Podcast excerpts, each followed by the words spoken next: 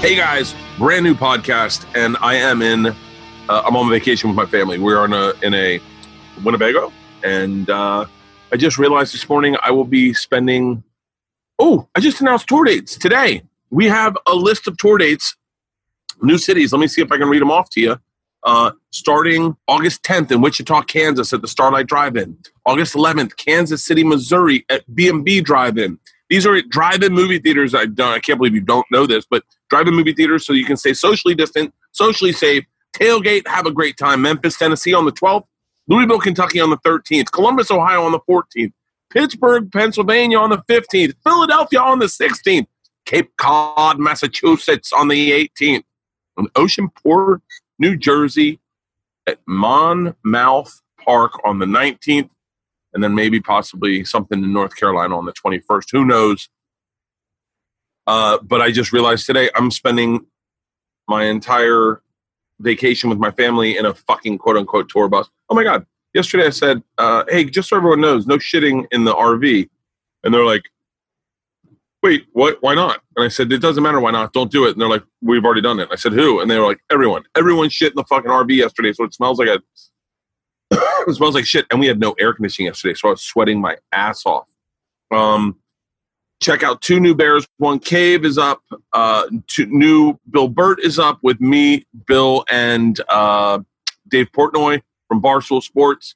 Uh, I'm going to start drinking. I hope you are having a good time with your family. Uh, if you can get out and have a vacation where you stay socially distant, we are in an RV, zero contact. I'm doing this, by the way. I'm such a cunt because I was so strict. I'm so strict about this stuff. By the way, not because I'm like a social justice warrior, because I think I have obsessive compulsive order, disorder pretty bad. And so I'm like, no one touch a fucking thing. We're getting the RV, and the guy is walking us through the RV, and I'm just losing my fucking noodle. He's wearing a mask, Leanne's wearing a mask, and I'm like, Leanne, just get. I was like, I'm being irrational. My daughters had to tell me to chill the fuck out. They're like, Hey, Dad, it's okay. We're still within five feet of people. We're we're and so and I'm just being an asshole. So today we're getting on a boat, and we're not getting near a fucking soul. I'm ready for this fucking virus to be over. Because I would not be in, I'd be in fucking Hawaii. Okay. Today's episode is a great episode. We taped this a, a while ago, back when The Last Dance was a thing, because Matt Iseman and I talk about The Last Dance.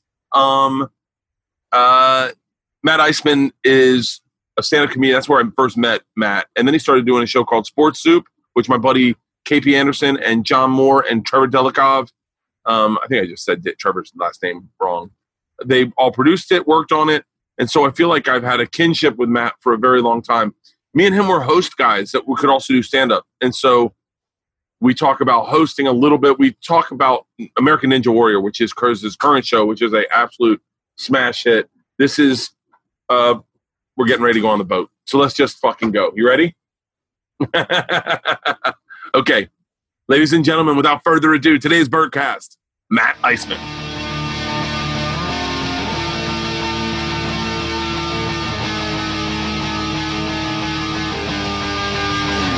This is Overcast. Hey, buddy. Nice. How you doing, man? Good. Good. I, I like that I'm seeing your belly right over your shoulder. Yeah, right. Guy Fieri saw that and uh, he was like, he was like, "Wait, does that say secret time behind you?" And I was like, "That's my branding." Wait, what's what do you have behind your what's what's in your background? Oh, uh, so- so this, this is. Clean House home makeover show. Yeah. Oh, I Uh, remember Clean House. Yeah, of course, the Leanne show. Clean Yeah. House. This was Oh, a fan shit, actually I, I fucking definitely remember Clean House. with Niecy Nash. Niecy Nash is like the branding queen. Man, she, She- took she took a career from like kind of nowhere, and then all of a sudden, I mean, I think she did comedy clubs.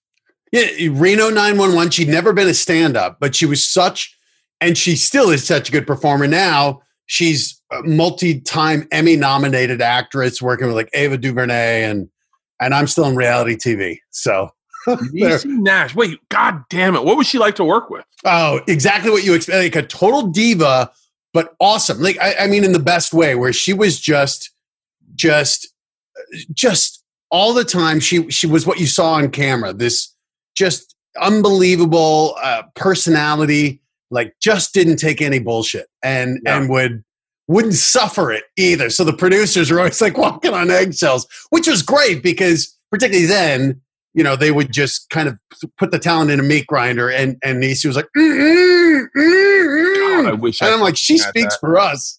I wish I had that. Like, I feel like I've gone through my whole career. I bet, and I feel like you have too.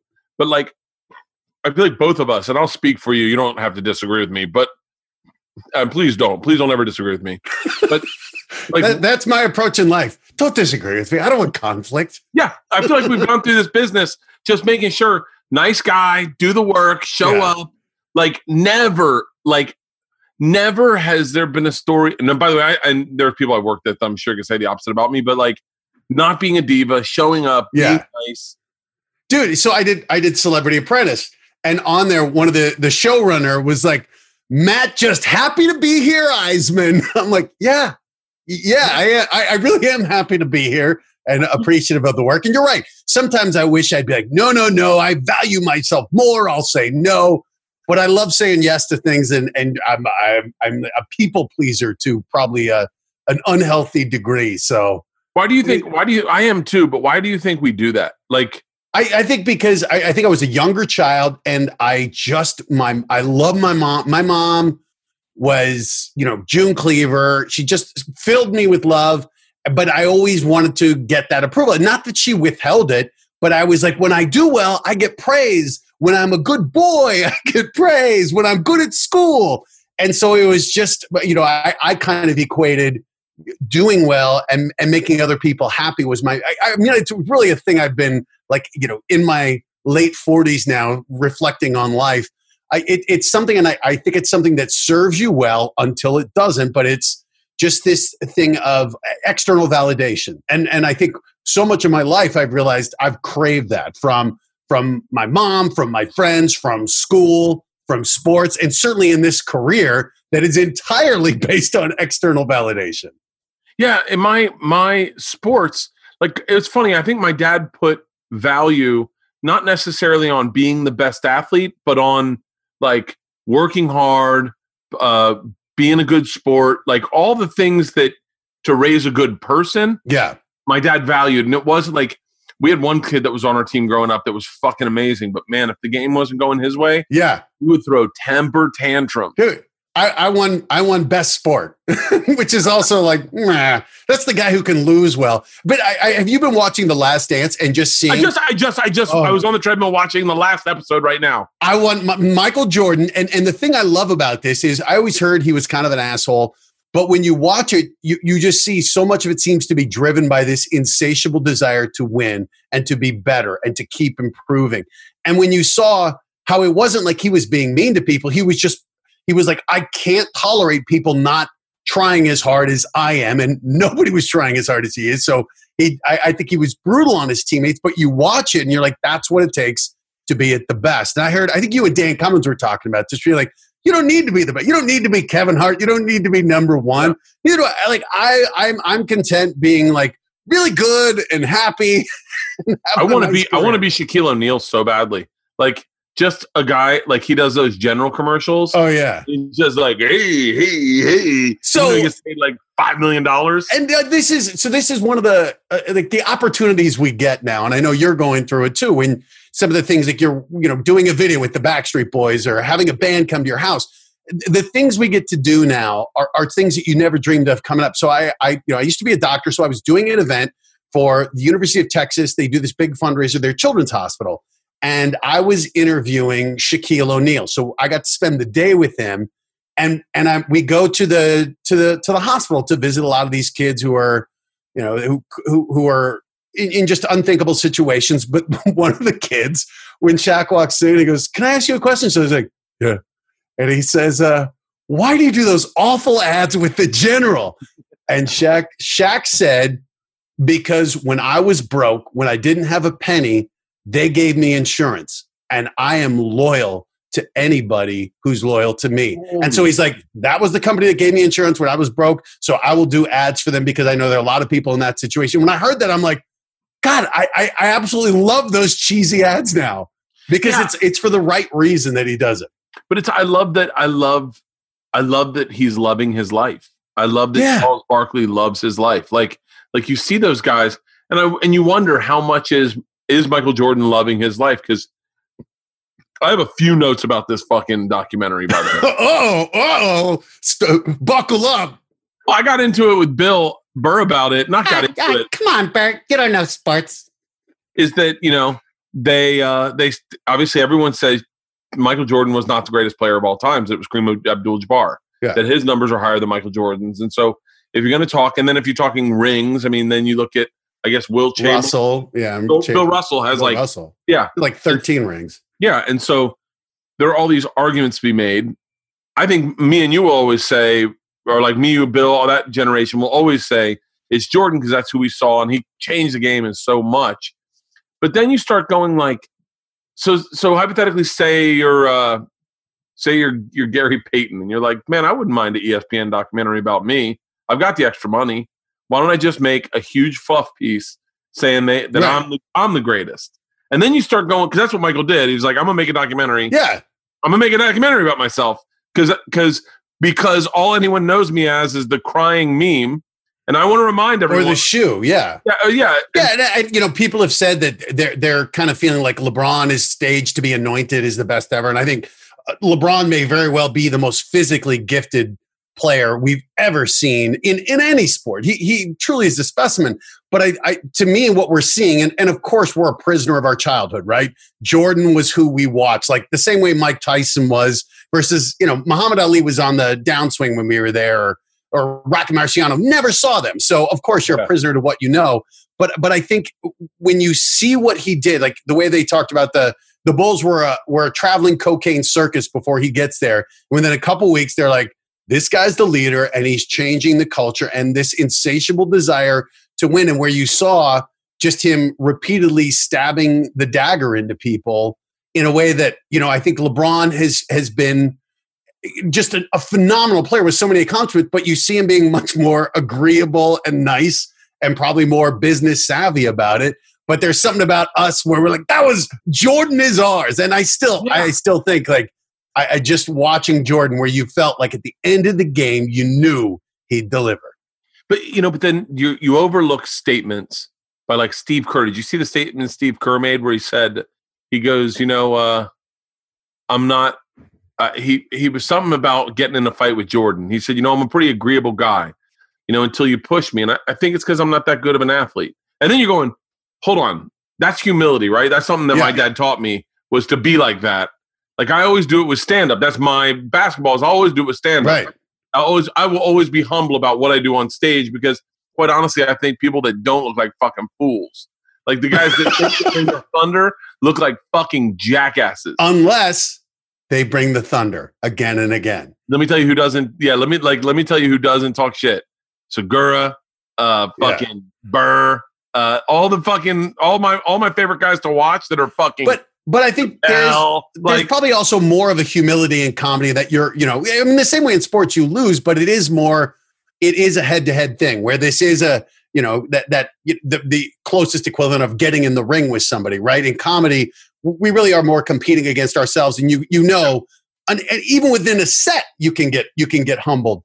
So I, I do think there probably is a different approach and that mindset needed to physically gear yourself up uh, to, to fight. I love that Kerr just said I wasn't that good of an athlete. And then Yeah. But but he's but he by the way he wasn't grandstanding. He wasn't trying to. He was just being who he was. And you're going, hold on, bro. You're a professional basketball player. Yeah. Like, and you're white. And you're tiny. Like, but then, but I love what Jordan said about him. And he goes, I look at Steve Kerr walking on the court. Like, I played for the Bulls. I am somebody. He's like, bitch, you didn't. You didn't do any of this. I did it. Like, there. I, I'm so torn because I love the way Michael Jordan thinks. Yeah. I love it. But then I wasn't raised to think that way. For whatever reason, my dad was yeah like, you know and I, I think that's a really interesting thing is we you start to hear like this mindset how do you shift your mindset in a in a productive way and you know right I, I think jordan probably hasn't had all the happiness he wants where it is this thing of if he's not gambling if he doesn't have huge stakes if he doesn't have that that action on it it's probably hard for him to sit back and appreciate it and uh, you know I don't know. I, I I I don't know that you ever figure it out, right? I mean, we're always Yeah. we're always kind of trying to evolve and doing the best you can. And I'm sure, like, you know, you look back on yourself 10 years ago or five years ago, or sometimes a month ago or a week ago. You're Yeah. like, God, what was I thinking then? And, you know, it, it is this thing of we, we are, we are, and, and, you know, I, I think it's a little tougher as you do it as a comedian with all these podcasts where you, you're really making your life an open book that is so oh, a well real documented. open fucking book. Yeah. But wouldn't it be great to have that Niecy Nash, Michael Jordan, like just, I'm worth it. I feel it.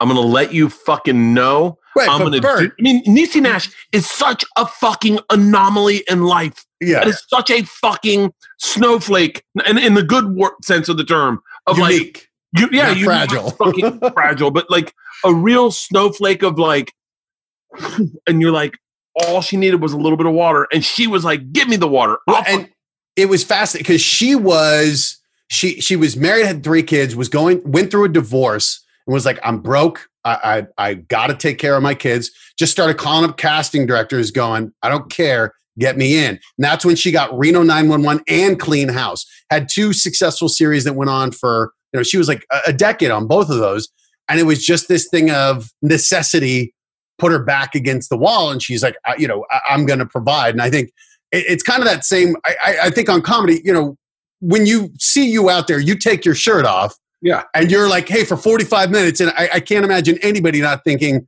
Bert Kreischer going out there. He's a machine. He's in control of that crowd, and in a way that people couldn't fathom it. Where you see your insecurities because you have you're privy to your mind, but everyone else is going.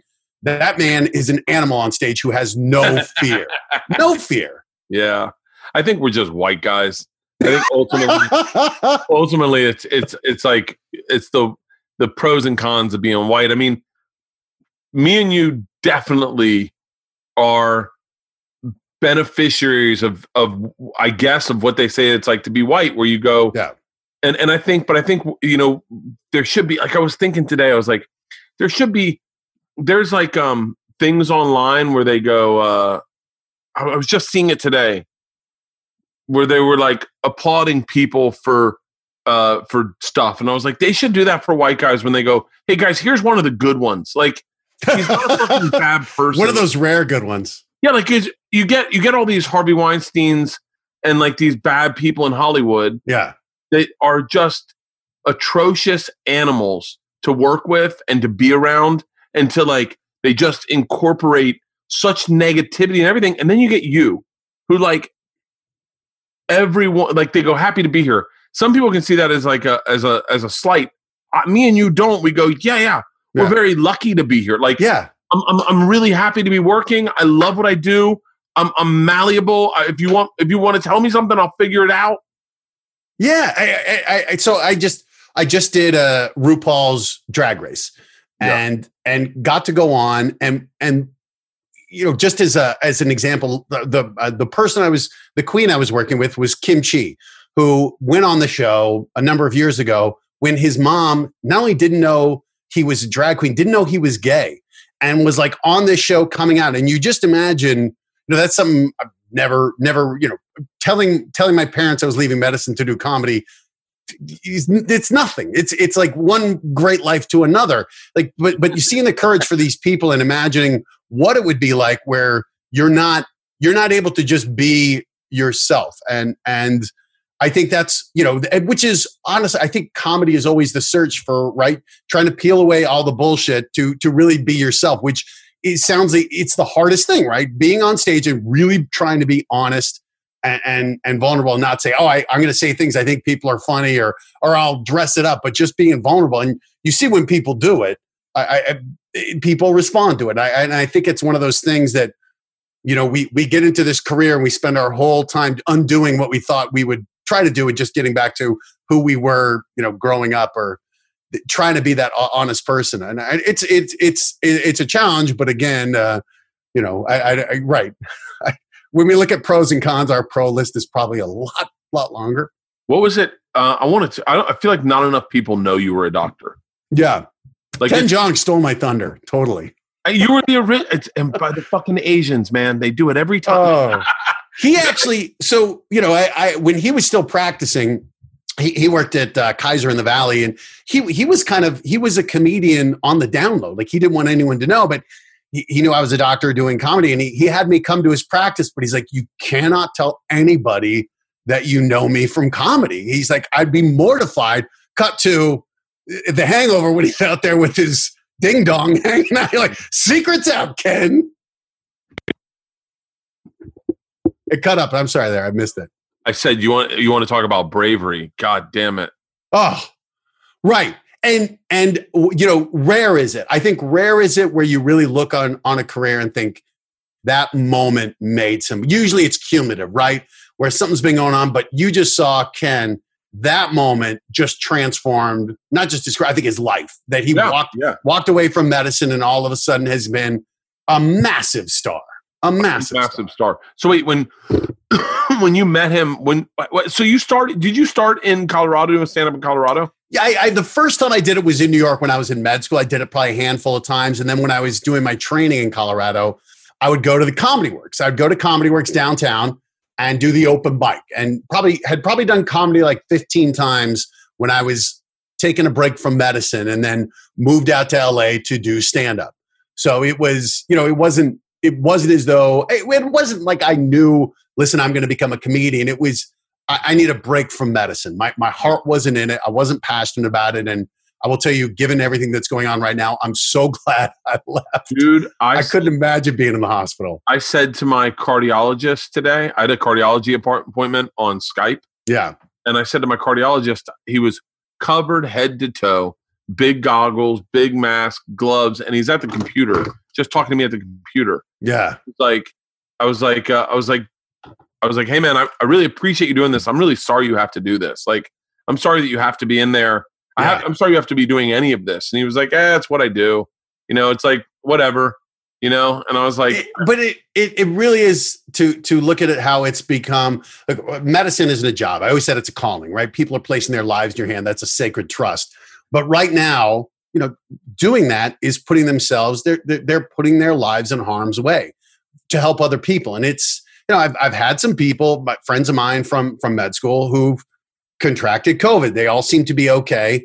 But you're just thinking, my God, we're you know we're doing everything we can to avoid it here, and these people are going in there knowing they're exposing themselves to it, and what that must be like. Going, you know, you're coming home to a family, or you're you're isolating in your house. You're not seeing your family. To to imagine the the stress of what they're going through on a daily basis. Going, is today the day I get it? I can't imagine. I can't imagine not. I can't imagine just being separated from your family because you feel like you may be infected. I mean, Yeah, I what? So wait, let's let's go back to the beginning because I'm, I'm. There, I feel like I know a lot about you, but I feel like not enough people oh no, do. I I'm feel like I feel like people just know you from like American Ninja Warrior, The Apprentice. Like the, I feel like they know you as like this guy, but don't know who the fuck you are. And I, it, do you ever feel? Do you ever feel like? Do you ever feel like? Like, uh, let me do, you- tell me if you feel like me. I feel like sometimes people go, "Oh yeah, you're the Van Wilder thing," and I go, "That's not me." Like, right. I feel like I appreciate it. Like, but I had nothing to do with that fucking movie. Like, please don't connect me with that fucking movie. Like, I know, trust me, I know that I did connected myself for a while. Like, I'm a fucking comedian. Like, I feel like I Right. Feel misrepresented sometimes, and I don't correct people because I'm just happy anyone knows me. Oh, uh, yeah. Going back to that being just being happy to be here, right? That anyone knows me from anything, yeah, I'm elated. And right, most people, you know, Ninja Warrior, the show is the star. You rarely see my face, and you, you know, we're, we're not funny. It's a very earnest show. Um, and you know, Apprentice was great, but not a lot of people ended up watching it. It got politicized. Live Rescue, you know, when we're working with first responders, again, there's there's a very tone there. For, for me, comedy is my first love. I I, I love stand up. I, I love trying to be funny in anything, but most of the stuff I've done or that people would know me from, comedy hasn't really been the driving force behind it. So it's you know it, it's it's look I, I'm so lucky to have a career and to have Ninja Warrior that's gone on for over a decade. But you're right, yeah. Of course, I would you know love to be known as Matt Iseman, a funny guy who also happens to host American Ninja Warrior. but also was a doctor, played football. Like Yeah, all right. the things about you, I always like. Like I remember when you showed up in my on my on my spectrum where I was like, oh, I know him. Um, it was like, oh yeah, this guy from Colorado played football, doctor, uh, and then gave it all up to st- follow comedy. That's when everyone goes like, there's like a there are five of you, like it was Geraldo gave up a, a, a Yeah. law career, Dimitri gave up a law career, Yeah. gave up being a doctor, Dr. Ken gave up. Like it's a small group of people who, by the way, were going to be successful on their own right. They gave it up and became successful in this business. And it's kind of like a neat little fraternity you guys have. Yeah, and you know, right. Most people are like, oh, other than you got a five minute bit on having been a doctor. Most people like we don't really, you know, it's it's an interesting thing, right? It- It's I think that's you know we God, it's such a funny business we're in where you're always trying to increase your recognition, right? To try to be relevant, to try to let people know, because there's also a fear of you know everything ends. Ninja Warrior is going to go away. Um, you know, Everything ends. I'm gonna hang on one second. I wanna I my first TV show when it got canceled, Mark Cronin. Do you know Mark Cronin? Did you ever work with him? He was he was good friends with Kate. He hired KP Anderson. right? Oh, okay. John Moore. He was this Trip or which one was this? No, so uh, Bert the Conqueror? no, no. K- It was uh, it was called the X Show. It was a show that was on FX, and it was went against the Man Show every night. Yes. Yeah. Okay. And so uh, it was like my first TV show, and it got canceled. And he brought me into his office and opened a bottle of scotch the middle of the afternoon. We just found out we were canceled. We still had like a week left of shooting. And so he Oh, that's fun too. Yeah. poured me a drink and he said, Let me tell you something. He goes, Everything gets canceled. And I went, Yeah. "What?" He goes, One day, and he I remember him saying, he goes, Friends will be canceled. And I went, No. And he goes, Yeah, all in the family got canceled. The, everything will get Yeah. canceled. He goes, You have to be comfortable with that to enjoy this business and look at that as a time to start something new. You need to be cool with that. This is a time for us to reinvent ourselves yes. projects. And I went, yeah, that's awesome. That's yeah, I never thought about and and I remember when Friends got canceled, I thought everything gets canceled. Like Right. everything gets canceled. Or, or it doesn't get canceled, but you get fired and replaced. I, I mm-hmm. mean, it is. It it it, it is. I, I think the reality of this business and and and that idea of you've made it and you you know whoever thinks they've made it, I guarantee. Like Bill, Bill Burr, I imagine is like, oh, dude, I, you know, I'd love to have a sitcom or I want to be, you know, feature movie for him. He's like, I haven't made it, and yet everyone else looking. And I, I, I think there is something of that that hunger that if if you lose the hunger, it- it's very hard. Where you you you still need to be motivated, and you need to realize I need to plan for what's next. I need to keep these seeds out there because everything ends. And also, the hard part though is also saying, hey, I want to step back, smell the road. I want to appreciate this Yeah. because it might not get any better. I mean, it you know, this could be the best it ever is, and and and I think I I I felt like because because I came from medicine, I always felt like I was a kid let out of school when I came to LA, and it's it's it's never gone away. Where I just that's why I am happy to be here because I can imagine being in a hospital, working eighty hour weeks, being on call, really having life or death decisions. Instead, you know, we're doing Ninja Warrior. I'm I'm I'm I'm d- d- doing stand up comedy. Th- these things are ridiculous. So I, I think it is pretty easy to to just try. uh, And I, I find it's very helpful to just sometimes stop and say, "Man, I know I want uh, you want more, but right now it's pretty it's pretty fucking good." And, Yeah. and I really want to like you know take that mental snapshot and try to just try to appreciate it because otherwise you know and I think a lot of comedians really struggle with it where you're you know where you're always comparing yourselves com- where we, we compare ourselves to what someone else has and eh, like when i heard you and dan talking about that i thought that's it where you're like hey man i don't i don't need to be i don't need to be the king of the world as long as i'm a hero to you know my family whatever as long as i'm doing if i'm making a living and doing okay it's like man i, I want to appreciate that Yeah, I feel like I feel like that's my my mantra. right- Well, I have a lot of mantras right now. That I'm figuring out. introspective bert man I've been I've been massively introspective lately because I haven't been partying, and so and so uh, for me, I end up sitting there with a lot of feelings, going like, okay, like I don't know, I, I just thought not drinking in big stretches would would be there would be this like it's weird. My I only not drink in like thirty month, uh, thirty week, uh, thirty day stretches when we do Right. sober October, and so right what happens is I don't drink, I start feeling good. And by the middle of the month, I'm halfway through and I have a big chunk under my belt.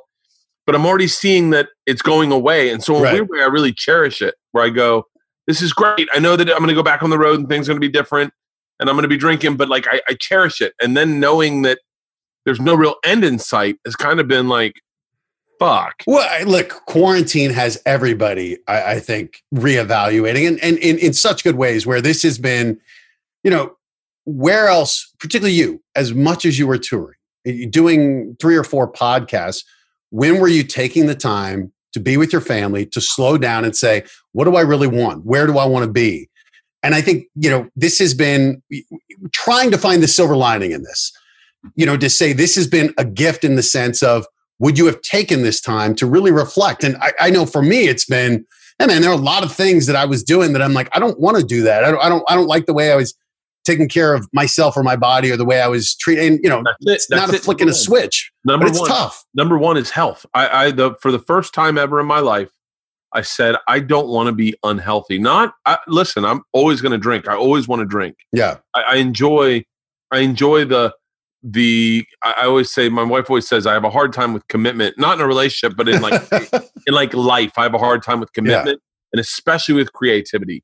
I have. I love getting the project. I love selling the project. right. I love coming up with the idea and pitching the idea. I love getting in creativity's pants and finger fucking. I don't like I don't like date night with creativity. I don't and I'm the same way with booze. I love fucking first first beer Right. buzz. I love more than anything. Right. But man, I got like I got it got away from me uh whatever Friday night where I was like I was like I'm not enjoying this right now. And I'm like and and, then- and I'm like Drinking Friday night or being sober? drinking Fri- drinking Friday night. So I, I've drank. I do these live uh, inst, uh Yeah. these live zooms with like a thousand people where we do happy hour, and I had fun on the Zoom. But then when the Zoom ended, I was like, I'm a little buzzed. I could keep drinking, but I don't feel like it. But I don't feel like, and so I was like, but my my takeaway, you're right when you say you find out what you want out of life a little bit is health. I go I, the first time in my life, I'm like, do I want to be healthy? Like I want to like, like I'm- So, how is that for you though? Because you're known as the machine, right? Yeah. Your shirt off, body shots, where people are expecting that. They come to your shows wanting to drink with you. yeah. So when you go back out, knowing that pressure of, you know, and you're on the road, right? You work two hours a night, whatever it is. You know, how is that pressure where it is like, hey man, this is kind of part of the act. This is part of who people think I am. Well, it's, it's you know what's crazy is that I married whatever at a young age I I had a disrespect for char- people who were doing characters in comedy. Mhm, Like, I, I just didn't. uh I found it disingenuine mhm. and and it, in both respects. Like to find out that like Geraldo didn't really talk about his dark side. I was like, I want I want to hear about that. Right. And then when you meet someone who like did a voice or something or did like a whole fucking person, and then they got off stage and they weren't that person, and you were like, wait, why you, why do you act that way on stage? right. I just didn't connect with that, and I was like, I'm gonna be who I am on stage, off stage. I'm gonna be the same person.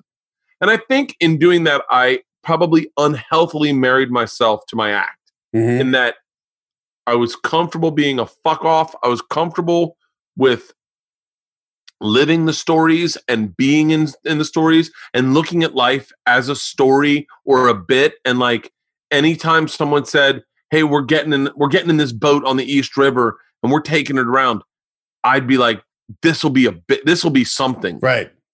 and so and so oddly enough when you say that like what is it going to be like when i go back out on the road? And i go i just it's it's going to i'm i'm still the the guy. Like i am the machine. I am the fucking shirtless guy. And i am the guy who loves drinking. And so i'm like how so i've been really kind of struggling with like how do i make sure that health is paramount and party like meaning like i don't ever want to quit drinking and i want to keep living. And I want and I I love I love all of it. I want to keep loving life. How do I how do I marry the two on the road? And I think luckily I'll have another fucking month at home to figure it out. Oh well, and the other thing though, I think that you're you you've also uh, uh, not by accident you've created is you have the podcast. So your fans, you know, are, are probably a, a decent percentage of who are going to come out to the shows are hearing you go through this, and you can make it your material. You know, now you have the opportunity of telling the story of, hey man, I'm still the machine, but this is a new, you know, I'm taking care of myself. Where because I think you know, you see it where a lot of comedians, it's hard to grow, right? It's hard to grow past the thing that got you where you are and to evolve into that next stage to go from, you know, Metallica with the long hair, cutting their hair, you know, trying to rock a little differently. Some people may not uh, appreciate it. It's one of those things where I think that's what's hard is the fear of, man, will they come with me on this journey? And you know, Yeah. it's nice with your podcast though, where it's like, hey, they they already are. Hey guys, this podcast is brought to you by Hims. Hims is all about wellness. Forhims.com can help if you have problems with hair loss, ED, have a cold, interested in mental health, or, and this is what I absolutely love about this company, they are ahead of everyone and you can get at home COVID 19 tests. Hims is here for you. I started losing my hair when I was 22. I had to go to a doctor and uh, I started freaking out. 66% of men start losing their hair by the age of 35. I was 22 and I felt like life was moving ahead and leaving me behind with my hairline. But it didn't. And didn't because I got in front of it. And you too can get in front of it. Forhims.com is a company that created by a man who knew that some conversations for men are better to have online than in person. Science can treat your hair loss. And so if you go to forhims.com, they will connect you with FDA approved products to treat that hair loss. This saves you so much time. You have no idea. Forhims will connect you with a licensed medical professional to answer online questions you have for free to see if an FDA approved product will treat your hair loss for you. If approved, the product shipped directly to your door, discreet packaging. You don't have to wait in those long doctor lines like I did when I was a kid. Anyone can make claims about hair loss, but if you're not happy, and this is what I love about this company, after 90 days, just email HIMS and you'll get a full refund. Today, HIMS is giving their best offer yet to you, my listener. If you're not happy with your results after 90 days, HIMS will give you a full refund. And right now, my listeners can get their first visit absolutely for free. Go to forhims.com slash Bertcast. That is forhims.com slash Bertcast. Disclaimer, full refund of price paid available for first 90 day supply. Refund request must be made between 90 and 180 days after product shipment delivered. Prescription products require an online consultation with a medical professional who will determine if a prescription is appropriate. Restrictions apply. See website for full details and important safety information. Remember, guys, that's forhims.com slash Bertcast. This podcast is brought to you by Miller High Life. Miller High Life brings pride to the simple things in life. If you're looking for an unpretentious, high quality beer with refreshing champagne like tiny bubbles in an iconic glass bottle, there's nothing better than the bottle that a Miller High Life has. It, it, it looks like it's, it's champagne of beers. It really is one of my favorite beers. It's starting this May and August, this summer, Miller High Life will be raising a can to celebrate the summer's simple moments with the limited edition champagne cans. Simple summer moments don't have to be some big celebration. For example, if you're just in the backyard having a barbecue with your family, like all of us are doing right now, it's celebrating the first time that the, the grill fires up this summer. It's, it's celebrating a great sunset. These limited cans are in stores right now. I absolutely love Miller High Life. They've been faithfully brewed the same way since the start of New Year's Eve. They started on New Year's Eve in 1903, and their founders believed everyone should enjoy the good life, which is why they created the champagne of beers. They've been known as that famously for a hundred years. I remember the first time someone handed me one and said it's the champagne of beers. I giggled and then looked and it was on the bottle and I went, "Who doesn't want to drink the champagne of beers? The champagne of beers." Miller High Life, the champagne of beers, a quality beer within everyone's reach. Celebrate responsibly. Miller Brewing Company, Milwaukee, Wisconsin. Do you feel like? Let's get back to you. Let. Do you feel like? Do you tell? I, I, I'm. I want to. I want to. I want to know about everything that got you to medicine. Like, you grew up in Denver, but you grew up in Denver when Denver was like in the boom. Correct? Oh yeah, yeah. It was it was a great time to be there. And my my dad's a doctor. My dad, uh, professor of medicine at the University of Colorado, the world's expert on tuberculosis, and you know was traveling the world lecturing on TB. But he never, never said you should be a doctor. Never once. Tuberculosis. Colorado is where Doc Holliday died, right? Uh, yeah, so they to, you know, what they used to think was the altitude, um, the dry air. They called them sanitariums. That's where people would go. Arizona, Colorado, thinking the high altitude, the dry air was therapeutic to it.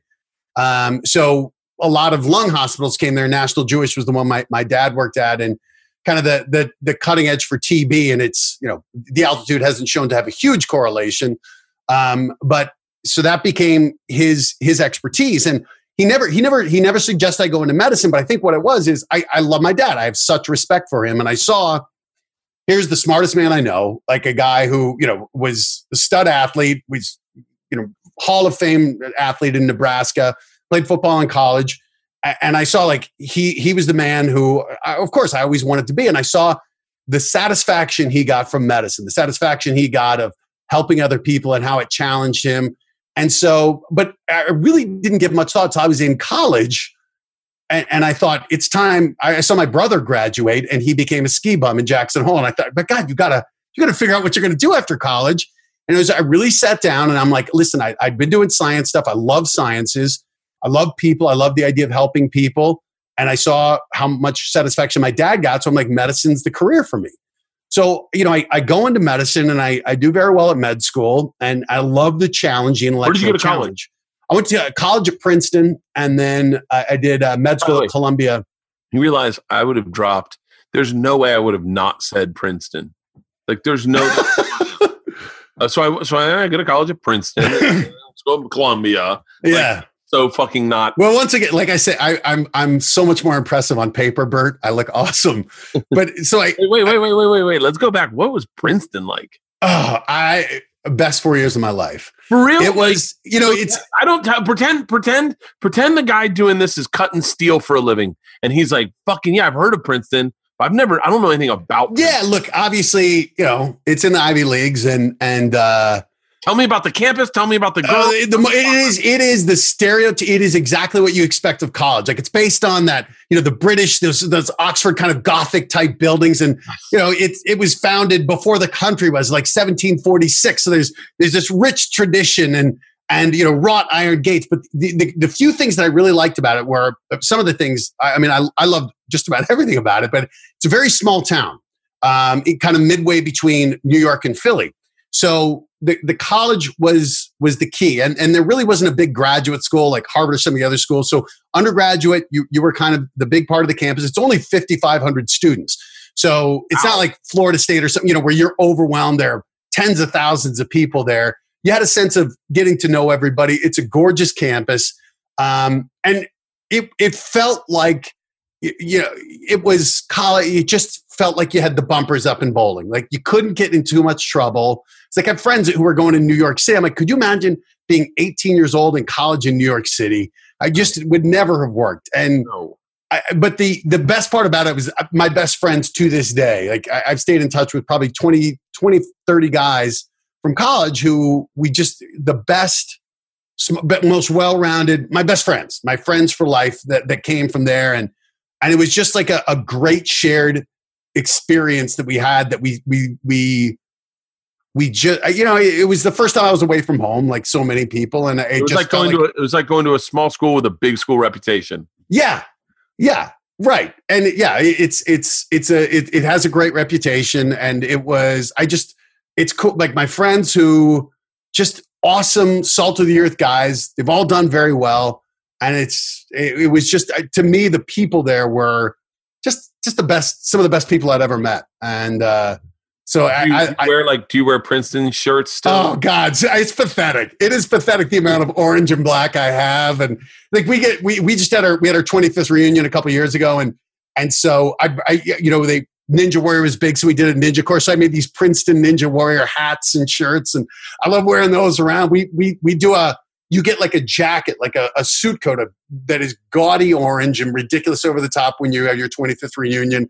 I was just walking around the house with it the other day I'm googling because I can't like oh it's it is listen I it's very easy to mock and with very good reason but having gone there I I, I loved it and I love the people I met The uh, what were the chicks like? I love the guys I met it was awesome no it was look it was great they were smart so you know like where everyone else like all my buddies uh, uh, from Colorado a whole bunch of friends went to CU and it was just the dating scene was Oh. incredible oh my god, that is a fucking interesting jacket. I would argue I went to college at the worst time in history. Like it, it was AIDS was coming out. Yep. Grunge Oh, was in. I could argue. no makeup.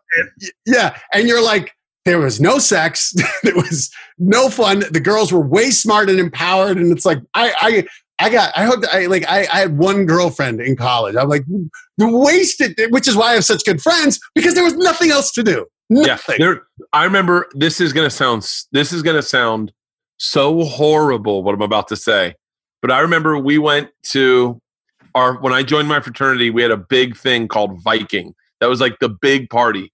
Yeah. Everyone on campus knew about Viking, and I remember my freshman year, I'm a pledge, and they don't have Viking. They can't have Viking, and then it really sucks, man. All this no means no bullshit. It's fucking ruining our fucking. And I remember being like, "What?" And they're like, "Yeah, apparently there was a lot of rape before you guys got here." And I was like, "Hold on!" Like, and by the way, I'm of that generation where like we were taught in high school, no means no. yeah. I- to this day, I think there are girls that think I'm gay because when they said no, I shut it down and was like, oh, yeah. "All right, thank you, goodbye, take care, I I respect take you." no for an answer. I don't- take there's no. Fuck yeah! I, there's women that I remember saying they said no, and I went stop and was like, "Well, let's get out of here." And they were like, "Wait, what are you doing?" I'm just saying no. Like I'm not saying no, no. I'm saying like I don't want to look like a whore. And you're like, "Hey, you're sending a lot of mixed messages Yeah. to a kid who's got a rock hard dick and a little bit of a buzz. I'm getting the fuck out of here." And a fear, a fear of doing the wrong thing. Daniel Right. Tosh, Daniel Tosh used to say on stage, and I know that he would probably not be like, "Hey, man, let's not share old jokes. We get in trouble for them." One of my favorite jokes was, uh, "No means no. That's not what that means. No means work on the titties and neck a little longer."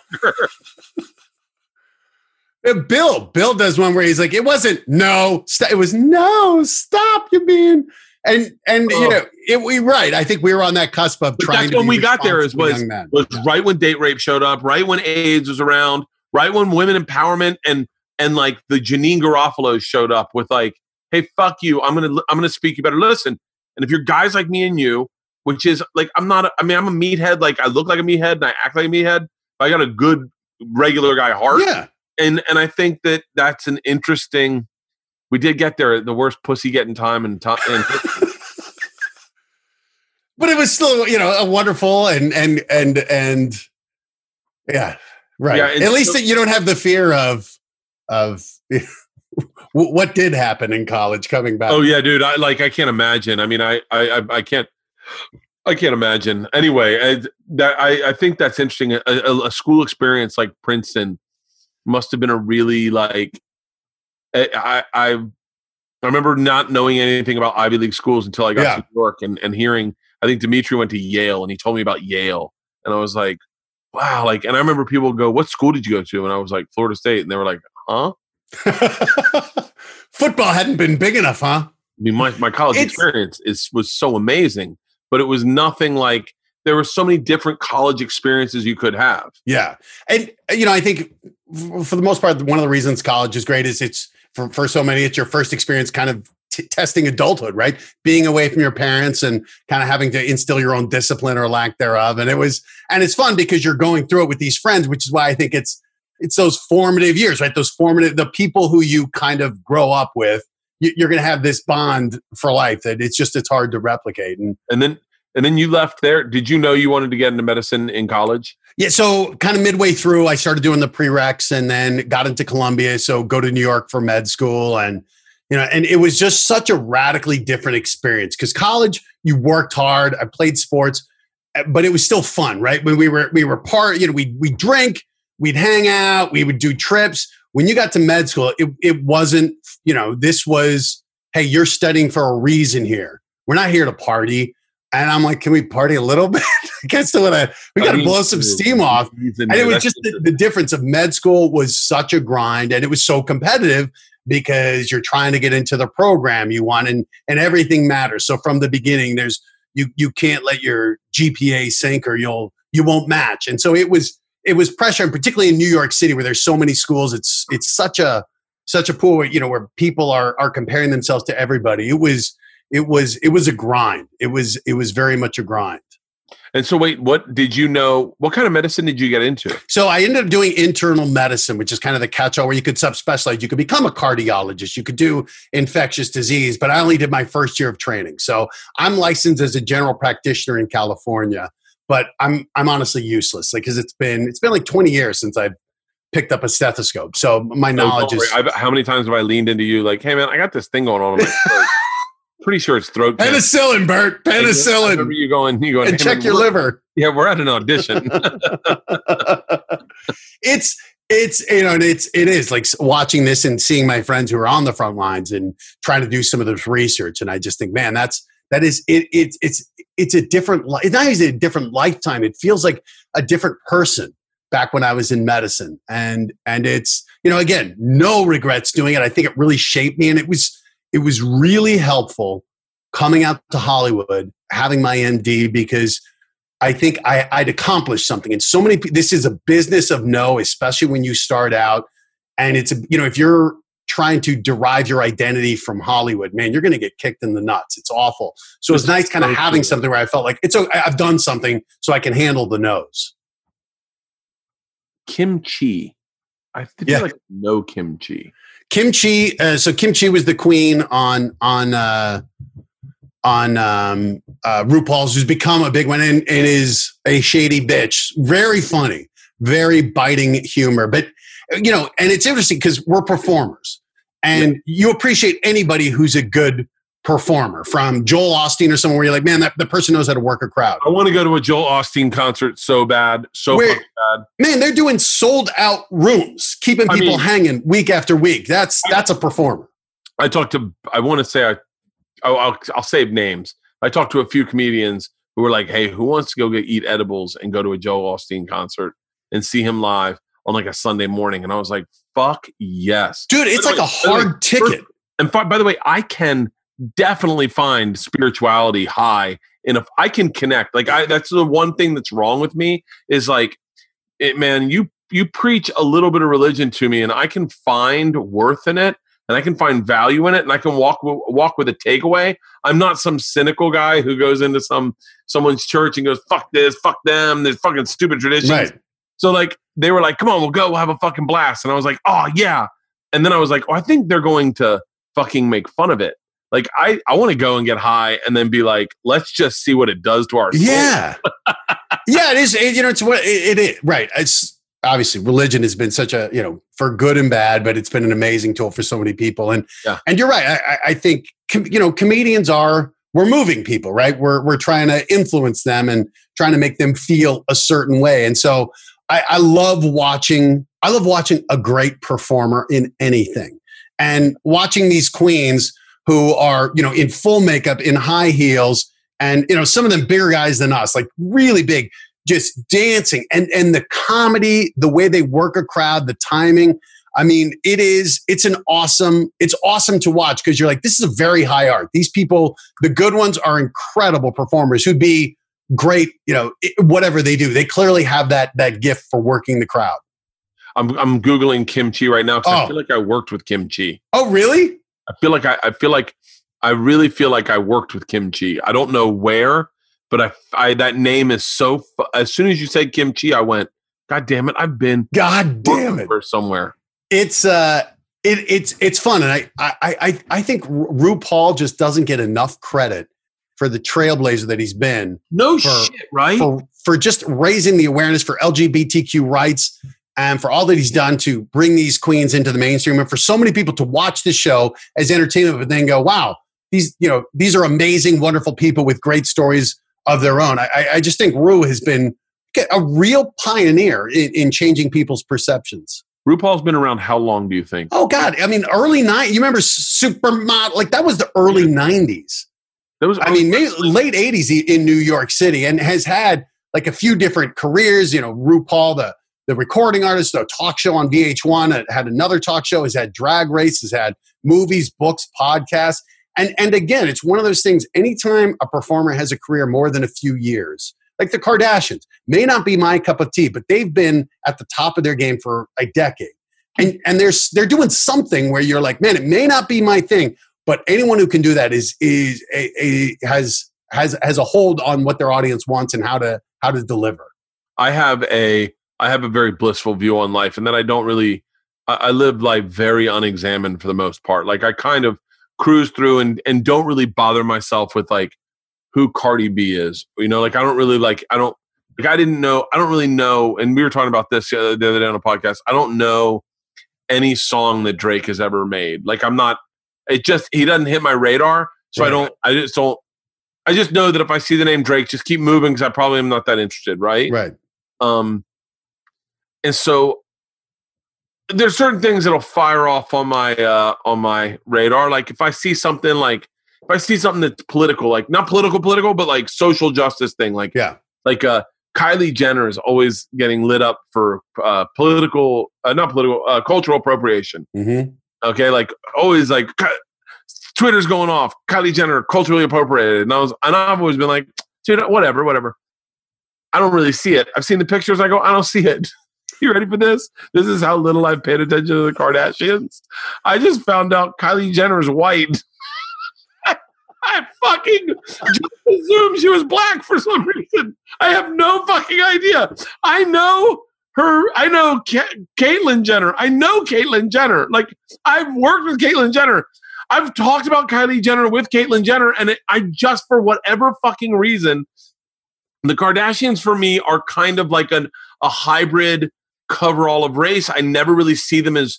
I feel like they just float around a little Yeah. bit. So I never really put a race on them. I didn't think of them in that, That way. makes you more open minded, I think, doesn't it? I agree. I agree. And I and I just had always looked at Kylie Jenner for whatever reason. I just assumed she was a young, mixed race entrepreneur, like uh, like ethnically. And I just didn't realize. I saw a picture the other day, and I was like, "Oh, she's a fucking white chick. Like she's like a real white chick. Like The Wayans brothers are like, man, what? They, they stole our movie. What's Yeah. going on? fucking could not. I was laying in bed. I could not stop laughing. Like I love when that things like that happen in life. Like the other day, I realized they are, I- and bec- it's this is solely because I grew up in Florida. I realized it's called a cockroach.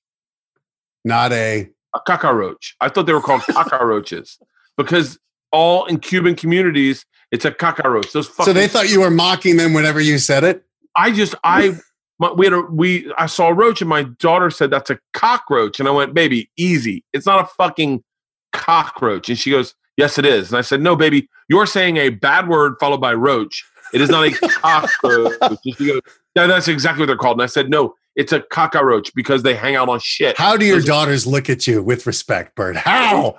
Barely barely we got in so much trouble yesterday because on one of the few nights or uh, days I had a cold beer out at this place we were at, and I had a cold beer with the girls. We were we we have a, we This have a sobriety involves a lot of drinking. I'm noticing. you know it's all my happen when I drink, so I don't tell you about all the boring sober days. The we're we're out at we have this house that we bought and we were trying to redo, but we just it's just a yard that we go to. So we're out there, I have a cold beer in the yard. I'm on my phone, and Ila goes, "Man, I could really, you know what I really like?" I said, "What's that?" And she goes, "A refrigerator." Now I am tethered to this thing that happened to me in life where I realized I'm a grown up. I can buy something. Like I can like I can totally buy a Right. gun or I can buy a motorcycle or I can buy a four wheeler. I can buy a jet ski. If I want a jet ski, I'll buy a fucking jet ski. It's this weird thing that me and a comic just started talking about. Like when you get to a certain age, you're like, I don't have to ask my dad for shit. I can do whatever the fuck I want.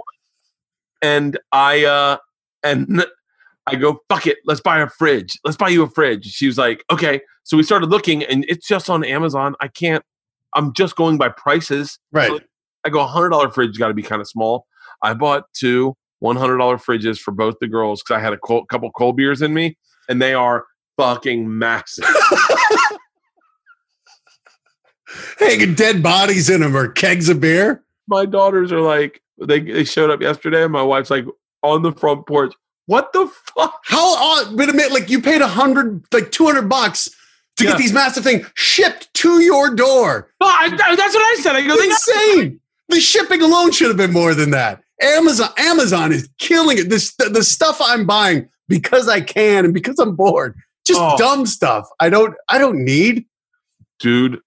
Now I have a little pivot of a question. Is your dad still alive? He is. He is, yeah. Still working?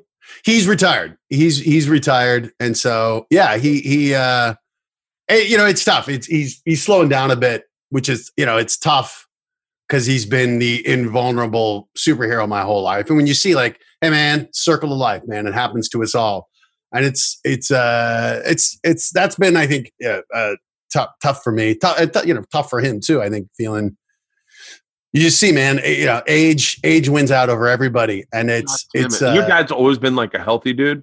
Oh yeah, he was an he was an animal and uh animal. Like he won he he picked up crew in his 40s and the, he joined his buddies and they won a world championship, like a masters world championship in rowing. And, and so it's like it's it's really hard when you see see your dad, your dad's invulnerable and you see you see them as mortal and uh it's it's uh i mean and you know right now this, this is like the life is precious right? We're seeing the the vulnerability of it especially for you know our parents our parents age. That's uh this is this is a scary time. And and it's you know i was just thinking like it, it got, it got to be awful for them because really we as a society as we're talking about going back to it it's like hey we got to isolate the vulnerable. We're talking about it's like the old greek you know you put the old people on a boat when they were no longer any and you just set them out to sail. It's it's hard where kind of emotionally i have to feel like they they sense that like you're, you're getting on Zoom calls with them, but they you know they they the physical contact they're they're missing out on. I think I think this is you know this is a really tough time for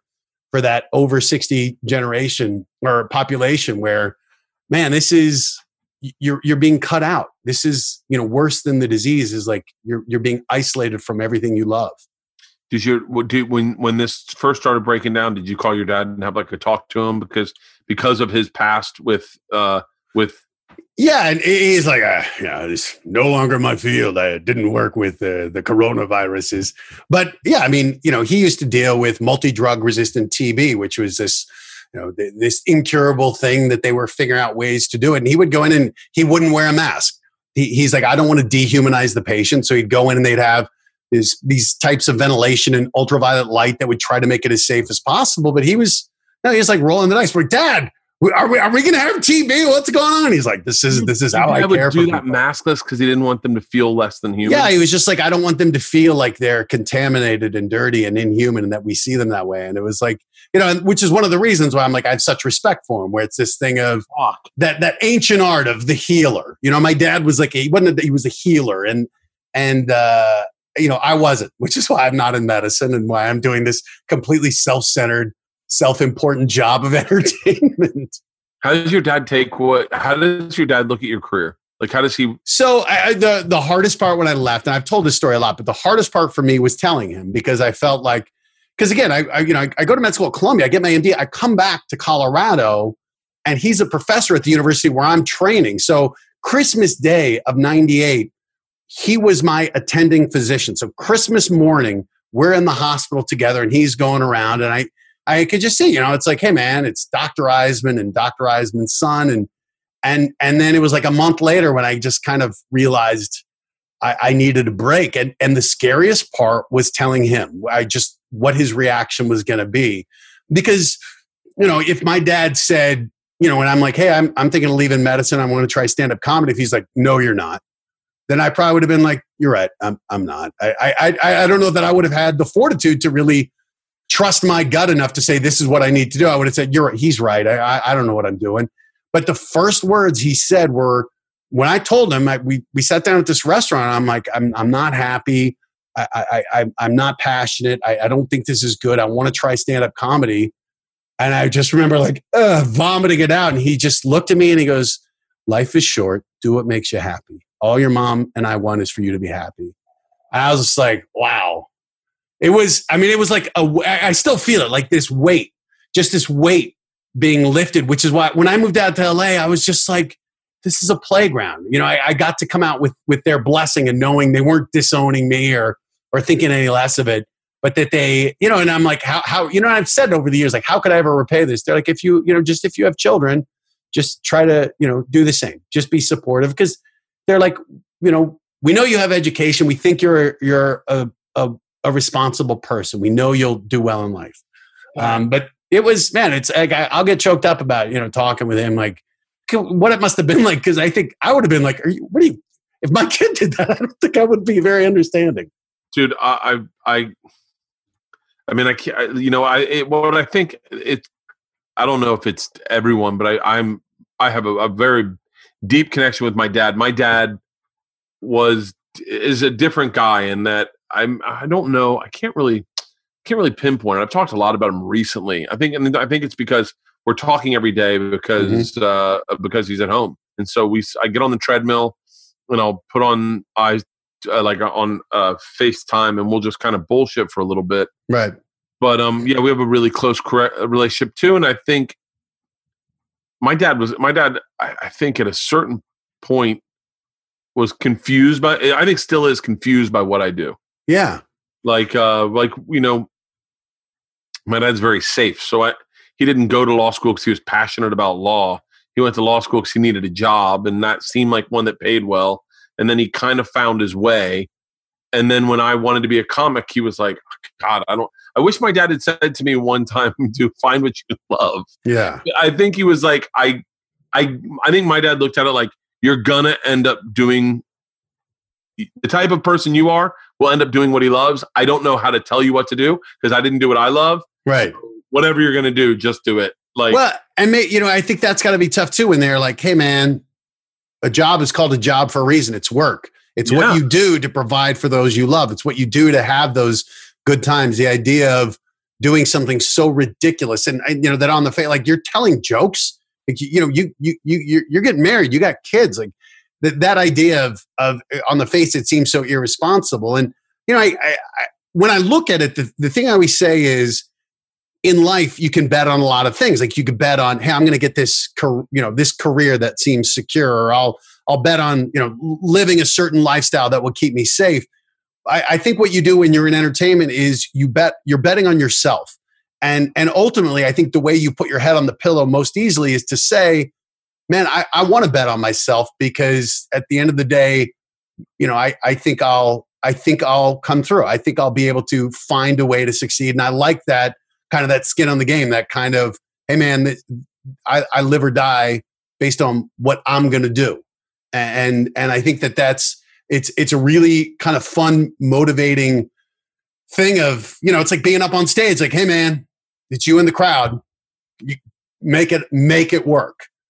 And, and it's, it's, uh, yeah, but you know, betting on yourself. I think it's, uh, it's, it's scary. It's scary when you do it, but man, when it comes through and you're like, oh God, like there are just times when things go well i'm like i can't believe i get to do this i'm so glad that I, I made the choice to come out here and that my parents supported me so i got to do this so i get to i get to do what i love and just the, it's not work like i always say wh- what we do is not work the work is getting the job right the work is when you don't have gigs the work is right now when everything's locked down and you're stressed out but when we're when i'm hosting ninja or, or doing stand up or or doing live rescue. I'm like, I love it. I love what I do. I love it. It's it's so much fun. And to love what you do is, man, that's a great way to go through life.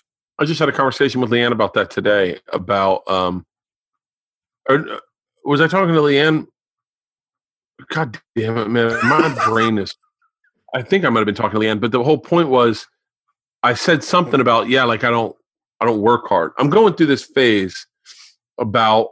I'm trying to figure it out, but there's so many uh, people on Instagram that are motivational speakers, Uh, and I and I've I'm trying to write a bit, and maybe the bit will turn into something bigger. I don't know, but just about like it's interesting is that people look at the setup that say like um a David Goggins. Do you know who David Goggins is? is he the seal to make your bed? Make your bed every day? he's in that same genre. David Goggins, Jocko Willink, Yeah, yeah, yeah. all those guys are in this like in this like real discipline, motivation. Um, oh, Thank you. What was that? A worker. Oh. My my my house flooded with mold. Yay. Oh, that's awesome. Yeah.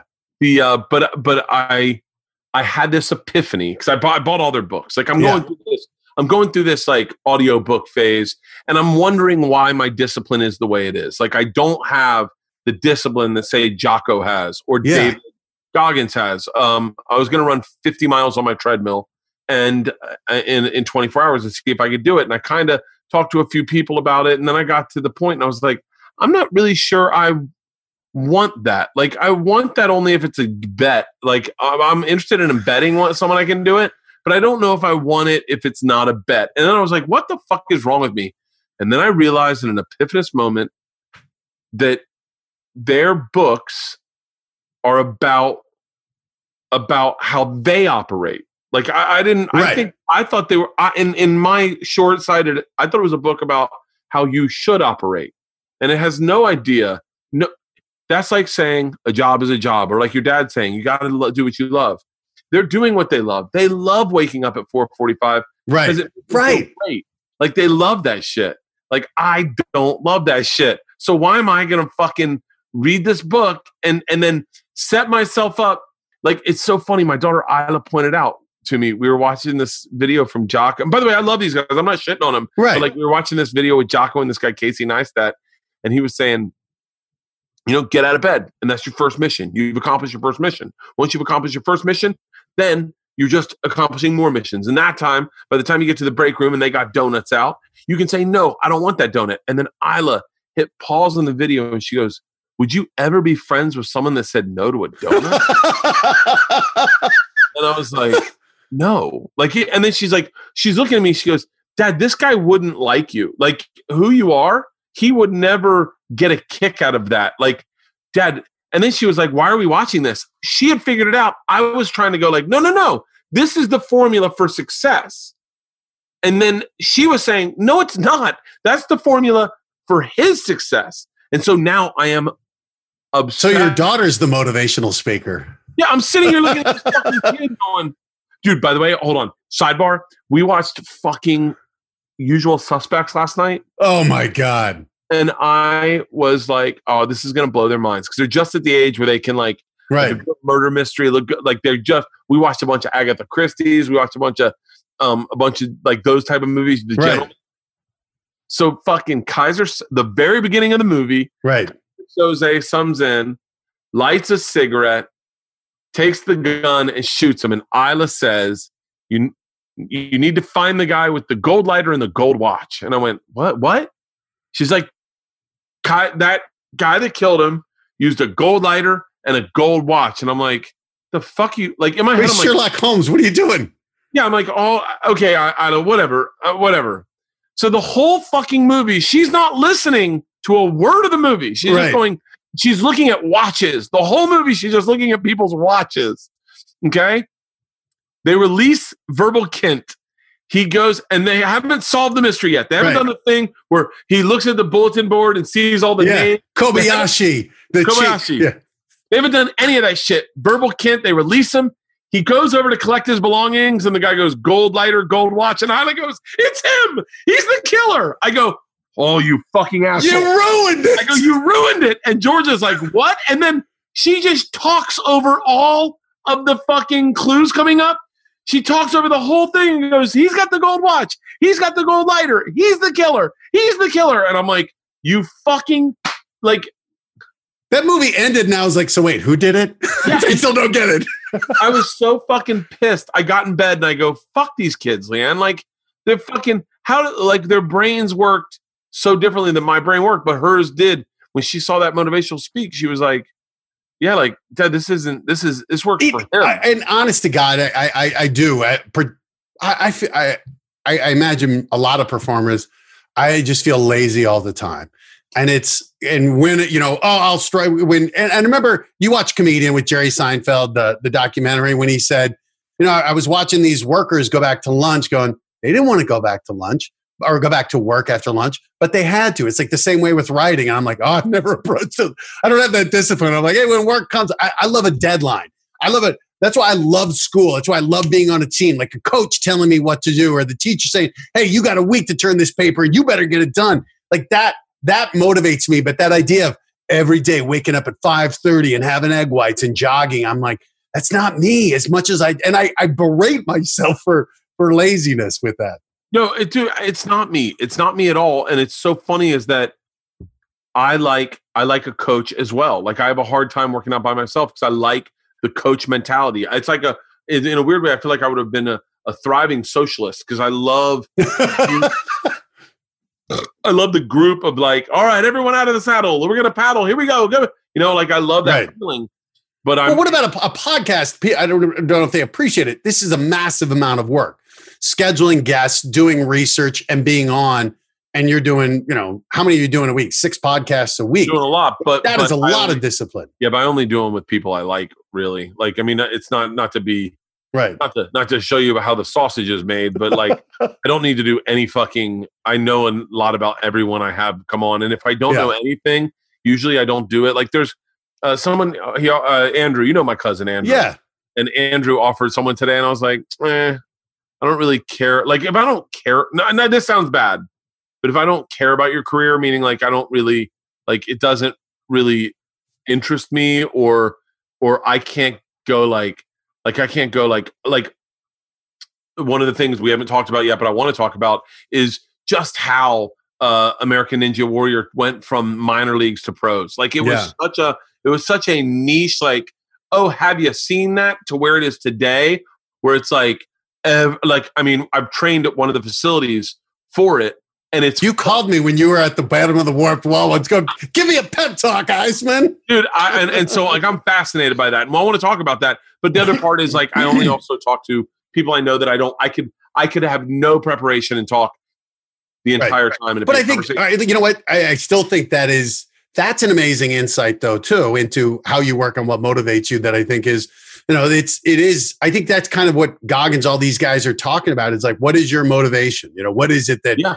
gets you out of bed? What is it that's going to motivate you to do better? Which is, hey, that that that is that is another big journey. And it's like when you you you figuring that out, I think is not a not an uh, in, inconsequential thing. That's a big realization. Yeah, but I but here's the thing that I would say to Jerry Seinfeld when he goes, I saw these guys and they were going to lunch and then they had to go to back to work, and I was like, oh, I should look at my career that way. I I I go, hold on one second.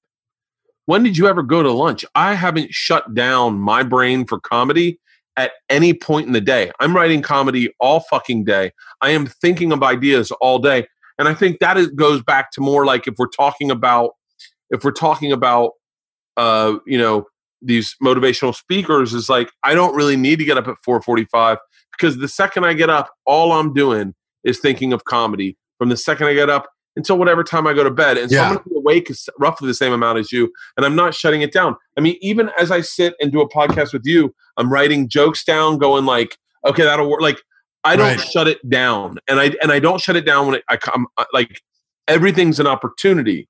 So like it's interesting. Um, Well, that's I think one of the you know because I, look at Bill Burr. I think his podcast, having done that Mon- Monday morning podcast where it's just him yeah, speaking into a vacuum, uh, to me that really honed his point of view. Where It is this thing Yeah, of really having to tell the stories and having to where now he has his take on things, and, and I think that you know in a way this is going to the gym for you for work, For me- right? I mean, for me it's about stories it's like you know Yeah. what it is is uh is for me i my a lot of how i how what i find the beauty in in comedy is is phrases like um i wrote down fridge like i said to you but the fridge and i went that's a good one and then i wrote donuts and because i was like oh that's a good I like but me talking things out is don't is- be friends with somebody who doesn't pet a cat, right? That's the same thing as like a, do- a good rule of life. yeah is hey man if someone doesn't eat a donut i ain't gonna be friends with them Yeah, and and and but like I but it's all about like finding those little things. Like I wrote thriving socialist because you laughed and I went, that's a good I like the thriving socialist, like because it it's it's kind of a it's kind of an oxymoron. There's no such thing as a thriving socialist. Like they're all just They're getting political in his new special. by the way. And and but uh, but then here's how my brain works: is this morning I was writing, I went in and grabbed Leanne's boobs, and she went, "Hey, what are you doing?" And I said, "What?" And I would made a joke about socialism. I said, "I'm a socialist. Actually, you are a capitalist. You believe that withholding goods from the people makes us work harder for them."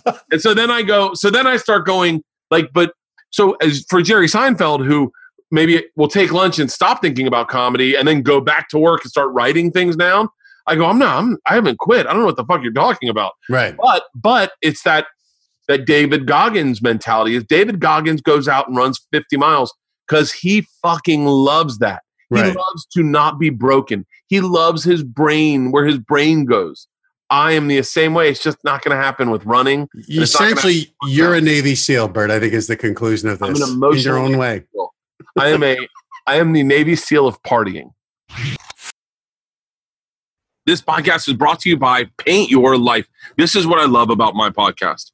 It's so often sponsors of this podcast become gifts to my parents, uh, and I am always in need of a gift. My I got a dog in college named Abigail, and uh, I love this dog. When I went to Russia to rob a train, um, I gave my dog to my dad, and my dad ended up keeping Abigail. When I got back to Florida State, he said, "Don't.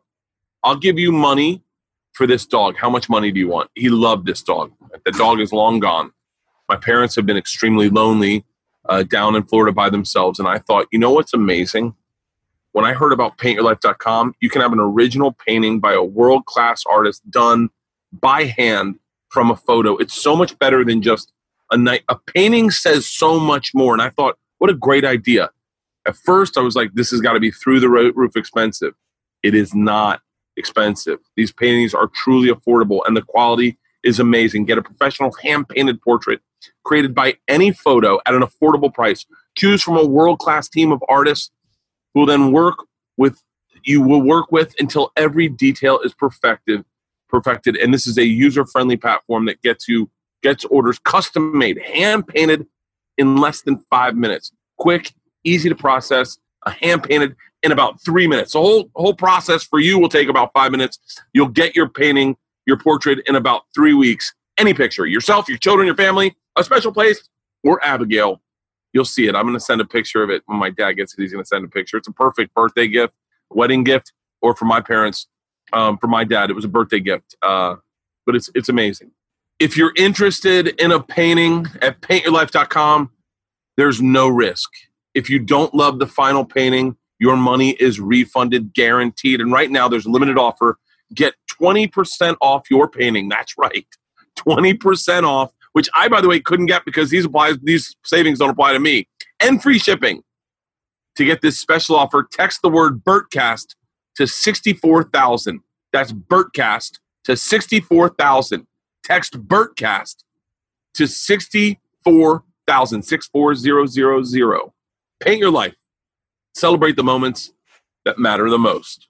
This podcast is brought to you by LMNT. Is my LMNT up there? It's right there. This stuff is fucking awesome. We did a read for this on Two Bears One Cave, and we had some in the thing, and I grabbed it, and then I hit them up whole. This is awesome. Electrolytes for you when you sweat or work out can be replenished with this stuff. This is the best. If you want to curb your craving, these are awesome. These are science. This is science in a little packet. Sugar, artificial coloring, all that stuff. There's none of that in LMNT. For low carb fasting, electrolyte electrolytes are key when you fight off hunger, cramps, headaches.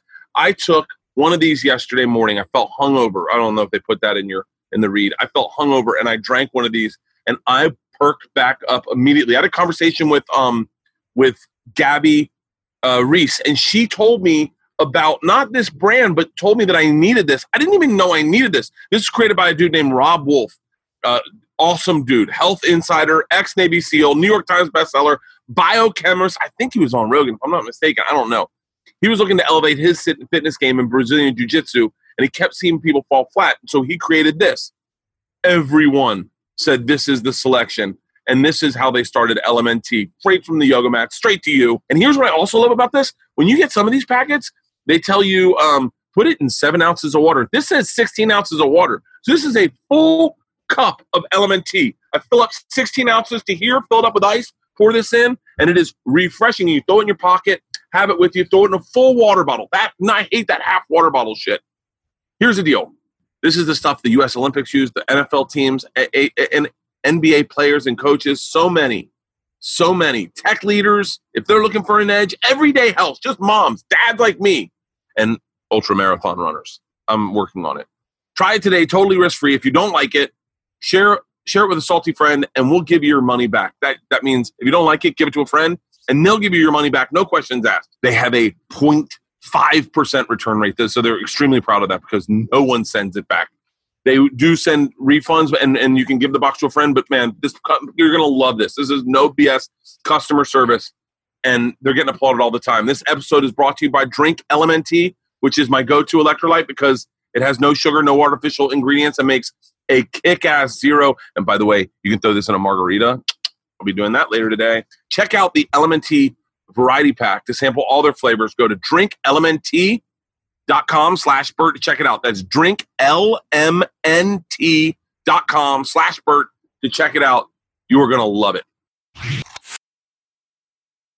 It, eh, you know, I, I, I do think though that it's like you've created then this world where you are you're hard at work doing what you love right now, right? I mean, this this is work this is work unto itself that you get this result of a podcast, but it's also training your mind for comedy. It's like, wow, that's a clever way to double dip. Well, I'm double dipping because I'm hanging out with you, and so like it's like I look. You look at the list of people I talk to, and it's just all people like I did a podcast with Ben Schwartz, and and then all of a sudden I'm like, you know, he's a really great impro improviser, and he's a great like I like the way he does act outs. I'm going to run a little bit by him and see what his take is on how I should do this on stage because I'm not good at like act outs. And he had a great insight, and I went, I wrote it down, and so like I'm.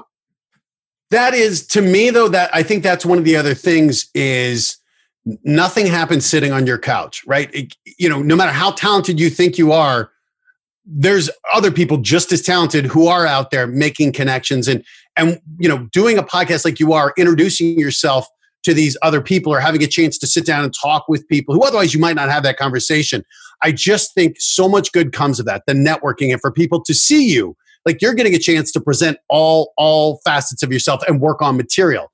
And i i i just think that that idea of comedy right now you know for a lot of comedians they're going what to do? You'd already started this podcast and you're leaning into it going man this is this could be it's unto itself right? I mean look at rogan with his podcast. You, Yeah. you know what the power of these things can be.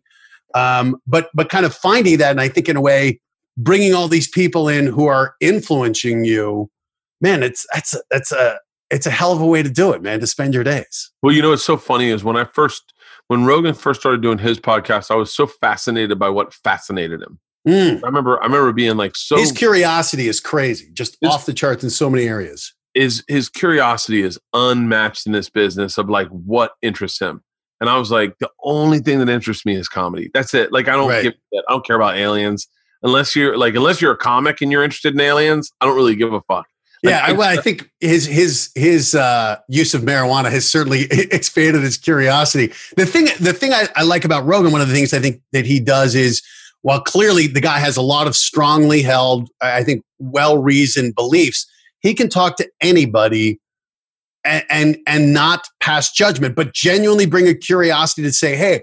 I want to hear your story. I, I want to. I'm going to challenge you on some of the details, but Oh, yeah. not in a gotcha way but in a way where it's like I want to understand it more and let people listening understand it. And I think that's such a, a unique skill that he has, where he can have Bernie Sanders on or Elon Musk and have you on, right? And and Yeah. and really be similarly as as interested in them. I think it's you know it's I'm not saying anything new. He's kind of the modern day Carson, right? I mean, he's the kingmaker right now, and it's uh it's been fascinating to watch. it's it's been interesting because he does something like I, I always I, I I collect things I respect in people. Like I have a buddy Weecho who never once told you he never he'd never let something go by that he didn't know what you he was from he was born in Venezuela, uh, in Peru, lived in Venezuela, and then his family moved him over. His dad moved over to the States when he was like 10, right? Or whatever, eight, nine.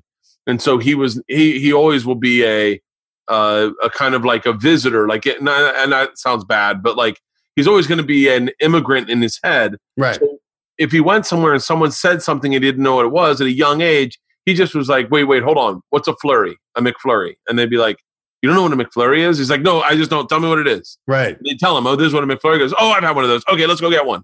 So he was never ashamed to ask questions about things he didn't know what they were. Right. I was very impressed by that in ninth grade when I first saw it. And he was like, he would just say stuff that he didn't know what it was. He'd go, I don't know what you're talking about. What's tubing? And, or whatever. And you go, what do you mean, what's tubing? Like, you've never been tubing? He's like, I don't know. Wait, tell me what it is. And you go, oh, well, you get in the tube and it pulls you. And he goes, I've done that. I did. I know. They called it something else. Okay, that's Yeah. fine. And so I subscribe to that. If I don't know what you're talking about, I'm going to go, hold on, wait, wait, I don't know what that is. Tell me what that is.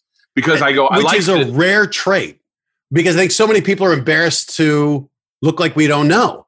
Yeah. And, and I think too, and, and you see it where you you know, people judge, take a reaction based on how you, if you're like, uh, should I know this? As opposed to, no, no, no. And they're like, oh, that genuine, guileless, hey man, I'm I'm I'm genuinely curious. It, it immediately transforms people from going, man, I'm gonna bust your balls to, oh no, l- let me tell you. And Yeah. you see that, but it, it's it's such a gift, I think, to have that genuine thing that so many people are thinking, oh, I don't know what the fuck they're talking about. Yeah. And someone just says, hey, what are you talking about? Uh, to, I, I think that's a, you know, it's a gift of someone who, who can be curious of something instead of having to be the expert. Like you watch the news and you see all these people trying to out expert one another and you just think, God, this is, this is tiring. I appreciate people who are kind of honest and uh, what they know and what they don't know and just kind of let, letting it lie there and, and saying, well, we'll figure out the rest. and Joe is one of the guys that is his like you know uh, that I've accrued from Joe is first of all he is a natural contrarian. Not he was just based on the fact that he wants to know what the truth is. His curiosity forces him, him to challenge you as a friend. Like if you say, uh, if you say, I'm trying to think of a fucking great. If you say, and then this is a fair one because we've praised her a tad bit, I'm just using her name; she's on my top of my head. If you say Niecy Nash is a diva, he'll go, "Why?" And you'll go, "Well, she just is." He goes, "Yeah, but you can't just say that. Tell me why. Where did you hear it? Who said it? And why? Why did they stop say making it?" me justify my positions, Joe. Yeah, and then you're like, "I don't know, man. I just heard it. I just was making conversation."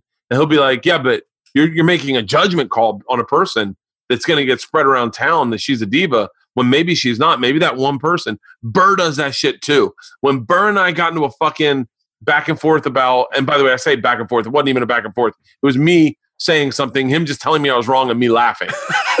is I said that Kareem was boring to watch, and he was like, "What?" And I said, "I watched the top ten highlight reel." And it's just one of the top ten highlights was a free throw, and he goes, "Then he's just a victim of that dude who made the fucking highlight." and I went, "Oh yeah, that's right." But they're both natural, like whatever the fuck you say, and that's a great way to be as a comic. right. Whatever you say, they want to they want to take the opposite and go whoa whoa whoa whoa whoa whoa whoa. So, but I I I I, re- I really I really respect. I don't know. I the, both those. I'm. I feel like I'm lucky to have the friends I have because I can just pick their brains and go, sweet. Why do you do it that way? Yeah, but but right, I- and learning from it. It is it is like you said when you when you see a trait you like in someone to try to take it. Um, Is is uh, it, and it is. It's that growing thing of and and and evolving in it, right? Like you know, if you I'm sure if you listen to your first few podcasts, you're like, ooh, I don't. What was I doing back Oh then? my god, I can't. I can't, and I won't. it was so fucking Oh. bad. Yeah, I watch old shows. and I'm just like, why are you yelling? What's going on here? Although I still yell quite a bit. So tell me, what was like? Were was it? Were were you hundred percent in when they brought you uh, American Ninja Warrior, or did you? So here, um, so I was doing at that point. I was I was still on Clean House, and I was doing Sports Soup, which was you know under KP's John uh, John Hollandmore was was the showrunner, and and then the way it worked is they were all owned by Comcast. This was before Comcast owned NBC. So I'd been on E, I was on Style, which no longer exists, and um, was on Versus, which became NBC Sports, and they had American Ninja Warrior. And the way it started, it was a Japanese show. So it's called Sasuke there. And, and they had a whole bunch of episodes they were dubbing into English on G4 and they were a breakout hit. So they decided to make the American version of it. And they did a season. I wasn't on the first season. Who's and- on the first season? Blair Herter and Alison Haislip were the hosts. It was in a, they did it in a Costco parking lot in Glendale. It is, it is a, it's a, you know, carnival. It, it was, Yeah. but it was a massive hit. And so they're like, hey, we're really going to double down on this. So they brought in new producers and they decided to upgrade it. And, and honestly, I wasn't their first choice because I, I probably got asked like 10 days before the show was started, which is very late into the process. But, and I'm like, I don't care if I'm the last person you ask. I just care that I got asked. I don't need to be Yeah. on the top of your list. I just want the job. So when we did it, it was, I, you know, I had shows and this was like, hey, it's 10 episodes, a summer show, you know, enjoy it. No idea if it, it'd have a second season. And, and it did well. But the thing that changed us was Comcast bought NBC.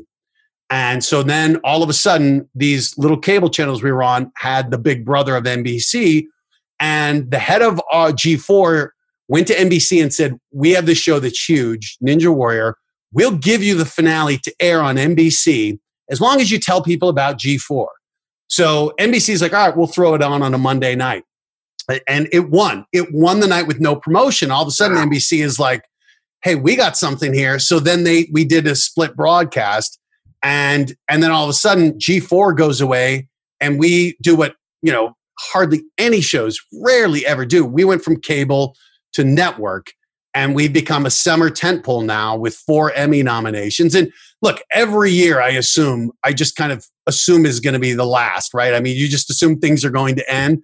But it's been amazing seeing this go from this niche show that was, you know, a, a knockoff of a Japanese show to now there are gyms all around the country. Like you said, you, have gone to a ninja gym. There, this yeah. has become a sport and a movement. We have a kids version where kids nine to 14 are competing on this. And these kids, a lot of them they don't play soccer they don't they don't do baseball they do ninja warrior now full time and so it's been unbelievable seeing it and especially it's it's nice uh, being a part of a show that is almost uniformly positive like this celebration of of differences of you know we have men and women people with cancer parkinson's one leg you know all competing on the same course and and it's not about competing against each other it's competing against yourself it's like these you know, I, I, always say that the thing I loved about sports was it gave you the lessons of life, like how to learn, how to struggle, how to how to improve, how to get better.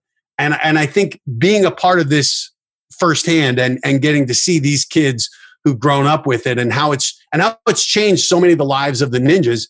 It's it's awesome. You know, it's it's not medicine. I'm not saving lives in that regard, but to to have been a part of a show that is, I, I think, delivered so much so much goodness and and helped people change their lives and told so many amazing stories and and and seeing the impact that those stories have on people with cystic fibrosis seeing somebody like them or alopecia where they're little kids with no hair seeing themselves on it it's it's really been nice to be to uh to be a part of that and to you know and and we were we're set for season 12 we were supposed to start filming march 12th um, and then this hit so we're like so many other people kind of waiting to see what comes but you know it's it and it's been it's been a real gift too that I've been I've had this job now for over a decade, which again is that's yeah. unheard of. It's unheard of in TV. I, it only I mean I saw it when it was the Japanese version, and I was like, oh, that's interesting, but it lacked something. I was like, yeah. I mean, I'd, I'd watch it every now and then, but I, I wasn't going to sit through you know a few episodes, and then I think I might have seen that first season, but then when you popped on it, I went, okay, this is good. Like for Thanks, some man. reason, whatever you brought to it, and I think it was maybe it was just that you guys people were talking in English throughout it. the you know I think the thing that I always try a real connoisseur, man. Well, well, I, I, bring enthusiasm. I think that's been kind of my that's that's that's who I am, and that's like I love I love watching people push themselves. Yeah, you know, people doing extraordinary things. So I, I genuinely get excited watching these people on Ninja Warrior, knowing how hard they work. The other thing that I think you know we really did well was the storytelling is unbelievable. We've hmm. we've had we have people who are journalists who you know worked in like hard hitting documentary journalism. They come into the show and they help tell the stories because that's what sets the show apart. Is and you see it where all the shows now, AGT, The Voice, all of them know that people want to watch someone perform, but if you give them a reason to care, then they're invested. And that's what our, our show just has this formula of here's a story, here's why you care about this person, watch them compete and you could watch five minutes or five hours, and it's that same formula, but it, it really hinges on telling these stories well, giving you a reason to care. And it's funny because, like, I remember watching the Olympics, like around the time I was getting it, watching the Olympics, going, "Oh my God, stop with the backstories! I want to watch the action." And I was watching something on, I, I think it was Skeleton, where they ride the, the, you know, like the bobsled on their back, just, and, and and all of a sudden I was watching and I go, "Oh, I'm watching because I know this guy comes from a small town and his family. Care. I was like, God, it just it became clear to me of why the storytelling works, and it's so funny because I was that guy of I just want to watch the sports. It's like that's why we care. Oh yeah, hundred percent. I mean, I feel like it's been the fun of this Do- Jordan documentary. Is like I don't know shit about B.J. Armstrong. I never really cared about fucking Horace Grant, but all of a sudden when I see Horace Grant beat fucking Jordan in the in the finals. I go, God, good for Horace Grant. yeah. right and it uh, you know and, and and seeing these you know we don't often get that i think it's a lot easier now with social media and following we have so much more access to it but before i was like you cared i cared about the broncos because they were my team and i Yeah. might have known the athletes from little stories but now we just have this unbelievable access to find the find the stories in it but you Too know, much so, maybe even by fault at some points. Oh God, yes, yeah. I think there is, you know, a, a, a lot of scrutiny and this idea of your whole life is is fair game if you are in the public eye. Um, you know, it's I guess part of the contract. But man, you you kind of think like, hey, there's some things I want to keep personal and private, and you know, things that you know, it's it, it, it is interesting where it is this kind of deal with the devil, right? I already I already had that like I was I'm going in to get another CT scan for my to get you know check if I have blockage Mm-hmm. and I've already decided that if we're I mean, it's not going to happen for a, a while. Last one I had was like five years ago, so I'm going back. I had zero blockage then, so if I have any blockage and you need like a stent or anything done, Right. I already decided I will never share that with anyone. I don't want to. I sharing medical stuff is so weird and vulnerable, and it's it's and it, but it does connect people to it. Right, it is, but it, it is that thing of, hey, man, like you, uh, there's some things I'm just not going to share, and you know, I think it's got to be tough. Like I'm not married, I don't have kids, but your wife and kids, they're a part of your act, whether they want to be or not. Oh, I mean, at times, like you know, when I, you you showed your special when you were talking about putting your dick on LeeAnn's shoulder, your daughter's like. God, they're just thinking we got to go to school, and everyone's going to be like, "Hey, how- how's your mom's shoulder? Hope you didn't hug, put your pet on it when you hugged her." Yeah, it's uh it's crazy. I've been so open and honest. I would love to find like I'm, with this new house that we have. We're not doing anything with it. We're just kind of waiting to see what happens. to put a moat in. Well, we're waiting to see. Yeah. By the way, that yeah, I'm fucking on a moat. Um, and uh, but it's like the girls have asked me not to put Instagram, do any Instagram stories there because they're like, we don't want anyone to know what it looks like, to know where we live, Wow. like that. You did that, and now people show up at our. Are Front. you like, but those Insta stories paid for this goddamn house? I've snuck a couple Instagram. I was like, you guys out of your fucking mind. You think? I mean, it's got to be hard when it's like, how do you close that book? Right, the the the the, the barn is open. How do you close it again and you know Well, they- what you do? what happened is uh, they put Segura's house. Uh, they they put it out all his info. WWE fans, just Whoa, started. Was that a work? Come on, that had to be a little bit of a work. No, it's not, no. You know what it is? Is that Segura does not give a fuck. Yeah, He really, genuinely does not give a fuck. Like meaning, like you know, uh, I can talk to you about. Okay, uh, uh, it was a perfect example. I remember saying the word pikey on um on Rogan's podcast, and a bunch of people. Uh, this is years ago. I'm saying it right now, but this was years ago, and a bunch of people lit me up. And they're like, "Hey, man, just so you know, you just said a racial slur."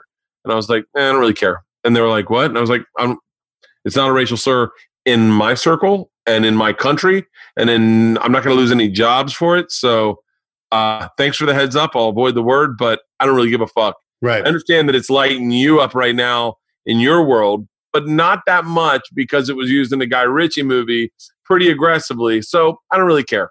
And so, like, it was a weird feeling that for a second I cared, and then I went, I don't care. I'm not getting in trouble. No one cares, and and I, I thank you for the knowledge, but like, I'm not going to go through and panic as if it was as if I had said a racial slur about what I care about. Like if I if I slip up and say the N word, right? I've you know I've, I've said it before. You can find it online. But like if if say I I don't know I'm say I I had this bit that had the punchline was the word and say I said the bit again and I and I said it on Stern and and I got concerned, right? I'd be upset by that and I'd want that to be taken off. I guess maybe I, I don't care. I it's a joke. I stand by fucking comedy. But my point being, that's a word I care about because I Right, don't want to. I, I ha- I have black friends, and I don't want them to feel less than, and then I don't want them to feel less than at the hand of me. So it's a Sure. confusing place. Well, the way I feel about the word pikey, Tom Segura feels about everyone. Fuck. like he just doesn't care, and so a great place to be in if you can pull it off. and, and by the I, way, I, I care. I It's care awful. so oh much. I God. care so much. And he just goes, his theory is I'm a comedian. I'm a comedian. this is what I do for a living. If you want to get feelings about what I do, I get it. Understand I'm trying to make jokes. I get it. Good luck on your path. And by the way, if you want to come play the fucking games with me, I, you can quote unquote come get this smoke. it's interesting. Well, it's interesting because you know at a certain point, I mean, you know, having the podcast insulates insulates him a bit, but you know, there there are points where it's like, hey, man, doesn't matter what you think. If people really, you know, take offense, we're seeing it where it's like, hey, you know. You, I, I know I'm I'm I try to be very cognizant of what I'm saying, realizing Yeah. you know there are times where you're just going to slip up and and you may not know and and and you know earnestly try to correct it. But it is you know it's i think it's it's an interesting time to do comedy to make a living with words and to make a living where sometimes you are walking that line knowing hey man one wrong step and there are people and you know i, I think we're right now uh, there are bigger fish to fry but it, it, it's been very interesting where as comedians you think do you know do i want to step on that landmine and, and live with the repercussions? I, you know, I- I and think- Magura seem, yeah. Segura seems to be hopscotching through the minefield with a pogo stick, just stepping on it. But I think he enjoys. I think what you know. I, I'm I can, not to speak for Tom because and and I'm not by any stretch of means everyone knows my relationship with him, but not to speak for Tom. But when, when he put out a special and he kind of trashed Louisiana, those are those are it's a joke. Obviously, I mean, he- I think technically he could have probably put nine different places in place of Louisiana Right. there. There are places he feels that about, but I think he felt that about Louisiana right, right? And I don't think he really gave a fuck if you got feelings about it because he goes, "Listen, man, it's it's a joke. I'm it's a joke. Obviously, it's a joke based in reality. Like that's a little bit how I feel, but it's a joke." And and then he went and he went to do perform in Louisiana, and he they put up tickets for one theater, and he sold out four fucking nights, two shows a night in a row, and he was like, "Okay." So in his brain, and I think it was the arithmetic of that. If you get that it's a joke, then you appreciate what I do, right. and that's why I want. That's why I want to come to my shows. Yeah, And and and he was like, he was like, if you get outraged by it, I don't- and I don't think this is his exact math, but I do think he realizes if you get outraged with it, you're going to share what I intended as a joke with a lot of people that will see the joke, right. And so I appreciate it. Thank you very Well, much. I, I think he's gotten a huge bump from this wrestling thing where he's being a lot of people are seeing Tom Segura who hadn't seen him before because of this. And by the way, it sadly is that that fucking group of people that love wrestling will love what Tom Segura does. Like uh, the the people that that that these guys shared it with and said, "Hey, we we think this is How un- dare he? And they're like, yeah, that- that's funny. all wrestling fans should know Well, what this guy That's said." why I asked if it was a work because I thought, man, this thing blew up and it was genius. Dude, did you see what he wrote to the fucking the champion of Yes. He's like, you're sport the TNA champ. I was like, ah, Tom is that's why I was like, this will work. Because No. he's really asking this guy to come at him. Oh yeah, and and by the way, that guy, I don't think that guy really has a sense of humor. So I, I think if that guy would be like, I'm definitely coming at him, but Tom fully knows you're not allowed to leave your house for the next fucking Yeah. months. I don't It'll know. blow over. Like yeah, like you'll get over it by then. There's there's a, a lot of Tom that just does really really doesn't give a fuck. What he does give, like I know when he does give a fuck.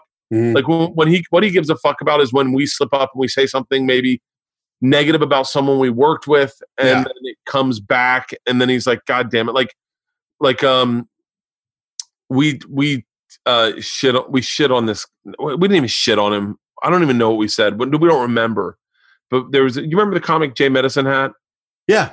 we we Yeah. just talked about him and and maybe we weren't like super super super respectful but we weren't like trashing him but we were just saying ultimately how um maybe sad that that was everything involved in in in like a very a guy that did, sold a lot of tickets and worked a lot i don't know exactly what we say all we know is that his daughter reached out to us and was really upset and both tom and i felt fucking hor- now i feel horrible quicker but tom like like I definitely like the same thing happened to some girl on E. I watched some show, some dancing show. I don't even remember what I said, you know. Uh, And this is where I think Tom's defense is like I don't even remember what I said, but you have to realize I was trying to be funny. Like And if you don't realize that I was trying to be funny, then maybe you're missing the point. Yeah, Maybe- it's it's hard because I think context is stripped out a lot, right? Where they literally you see it in print and it sounds horrendous. You're like, wait, he was he was laughing. He was trying to make a joke out of it. And I think it's tough when comedy is taken literally.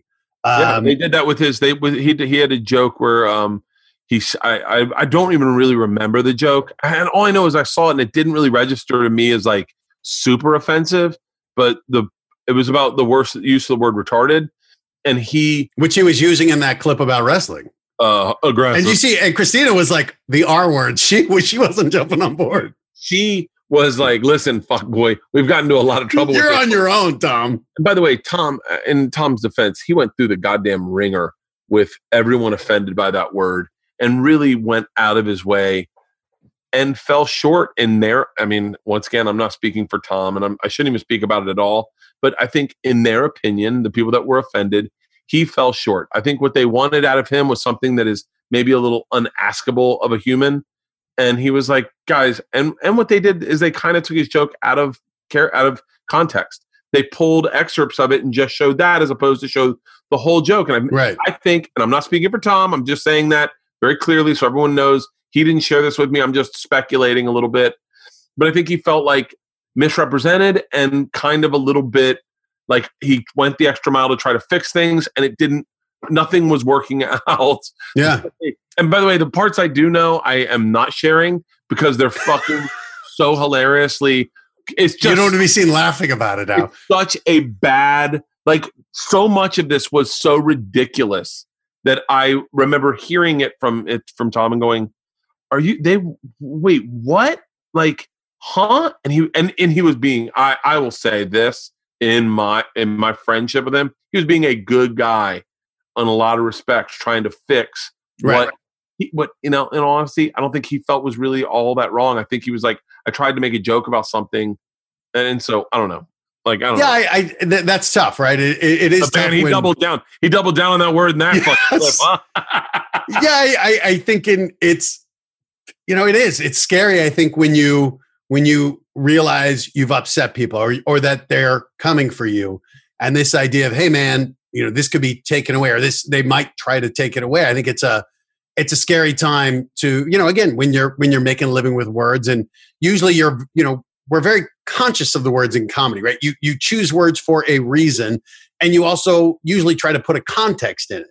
And it i think it's really hard to feel like hey man that's that's being stripped away. I was it was a, it, and and and the other thing of the idea of can you learn right? Can you say well you're not doing the jokes you did 20 years ago right? And and Yeah. but you can't you can't take them away. Like you said they're out there.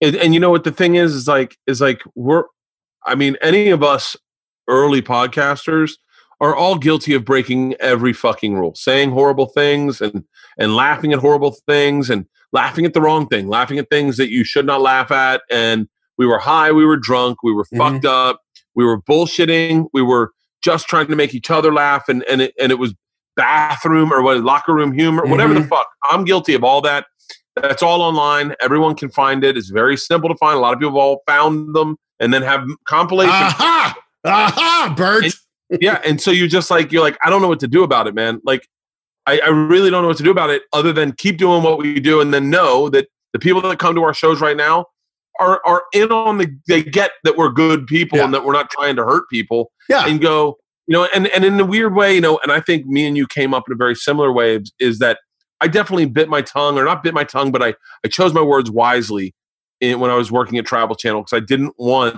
to lose a good paying job. Yeah. And I was like, get paid a lot of money to travel around the world first class and have these amazing life experiences. I, I'm going to be careful with what I say.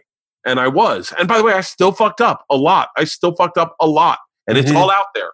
But my point is like, guys like Tom, they didn't. They just started a podcast and then they got a small group of fans who built into a larger and larger and larger. And so in a weird way, not to say, you know, this in like, but like it's it's much harder to take something away from someone who built it himself right and built it by being authentic and built Yeah. it by going, I'm this guy. I've been this guy for 10 years. You guys have been on this trip, trip with me.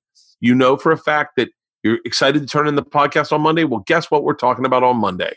I went at it with some wrestling fans. And Right. by the way, if you're a wrestling fan and you're really offended, maybe you should check yourself because for Tom, eh, let me phrase that. He's his theory is I think if you're a wrestling fan and you're a fan of mine and you want to cancel me and no longer go to my shows, then you weren't you didn't get me in the first place. Right. Right. And and and I think, you know, that's the that's the great position to be in, where you feel this invulnerability, where it is, hey man, I, I've got this thing that can't be taken away. But it's you work very hard for that. And you know, and you it, it is still it's, you know, I don't know. I don't I- but you imagine there probably is still a point of him, maybe not, but you think where he's like, God, not with that one. No, I mean that with wrestling, whatever. That feels like a perfect Let tell you, foil. Let me tell you something. I when I mean like I have a I can't, I can't really get too into this because someone's got a bit about it and I don't want to ruin their bit. I have Uh-huh. a friend. I have a friend who's used the N word a few times on podcasts, and they've done a compilation of it. Who and he has a fucking hilarious goddamn bit about it that is so fucking funny, and I was crying watching it. And it's but the point is, is that once again, let's go back to the point of it. We're just comics, so we will Right. fuck up, and if whatever we fuck up with, we'll rectify in making humor about whatever the fuck up was. That's what a comic does Right. and it's just it's just it's just about and and you know whatever it's uh it's i don't know but man i feel like I've, i feel like i feel like you could go back and look at the shit i've done and i'm like "Ugh." like i remember Do you ever, do you ever, I mean, uh, do you feel like, hey, man, that ship has sailed, or is it still like keep you up at nights that, man, if that thing came out? I mean, but I guess you got uh, advertising sponsors, uh, but clubs I can't imagine pulling out. no no advertise i mean the people that advertise on this po- on this podcast and Yeah. on any other po- i mean they all know me Right, all- right, right. you know like i mean they've, they've all listened to the podcast they're fans of the podcast so they get it um i don't think i ever say anything to hurt anybody Right. but I've said all the words you're not allowed to say. I just said one earlier on this podcast, the R word. But like, I feel like in context, things are different than if you're spewing hate filled ideas, is what racism is. Is Right, like, and and if I was up here saying women aren't worth dot dot dot, then I think all I think definitely everyone has a right to leave my podcast, and even listeners and advertisers. right. But I don't, I don't think anyone. I definitely. I know I haven't. I I've never shared really hurtful thoughts. My goal is to make everyone laugh at the end of the day. Right. So if I fuck up along the way, I definitely re- rest my hat on the fact that hey man, I was trying to make you laugh. Like Right. I'm going to fuck up on that. Have, having said that, of course, I've I've laid in bed. I've laid in bed. But Matt, I have a fucking Netflix series coming out where I'm like, I'm just gonna get canceled. I'm just gonna get canceled. Like I'm And Netflix is airing it, knowing they're going to have to pull it. I actually sent an email this morning and I said, Can we have a group call to see if everyone's comfortable with the content we're about to share and make sure that we are not going to lose all of my fans? And they're like, They're like, Wait, what? Like, hold on. Are you? And I was like, I don't know, man. There's a lot of nudity. And that Like, is the scariest thing. but it's not even, that idea of- you know what? It's not even. It's not even like nothing negative. Like nothing Right. negative meaning like like no groups are going to be really outraged or anything. It's just like I take a lot of chances and I do a lot of fucked up shit.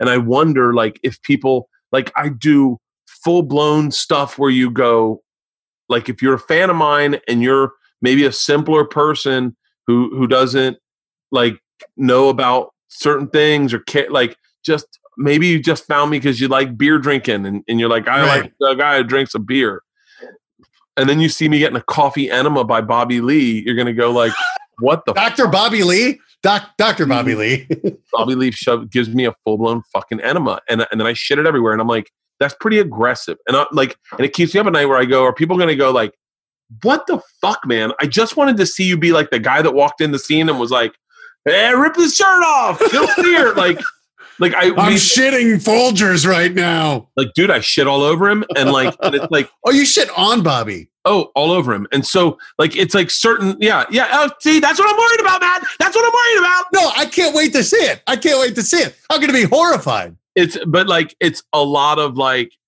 it's a lot of like hey if we gave Bert a camera a budget and his friends and we said hey what do you and your friends find funny it's that and so it's all the stuff we've been saying on podcasts Yeah. but like in actualization and if we did it and do it so like yeah I definitely I I'm not I and I think it's because we grew up in the system of the paycheck system Yeah. where I'm like, I'm always cognizant of the brand of like going like, is this brand friendly? Like, do am is what I'm doing or saying Yeah. going to turn people off?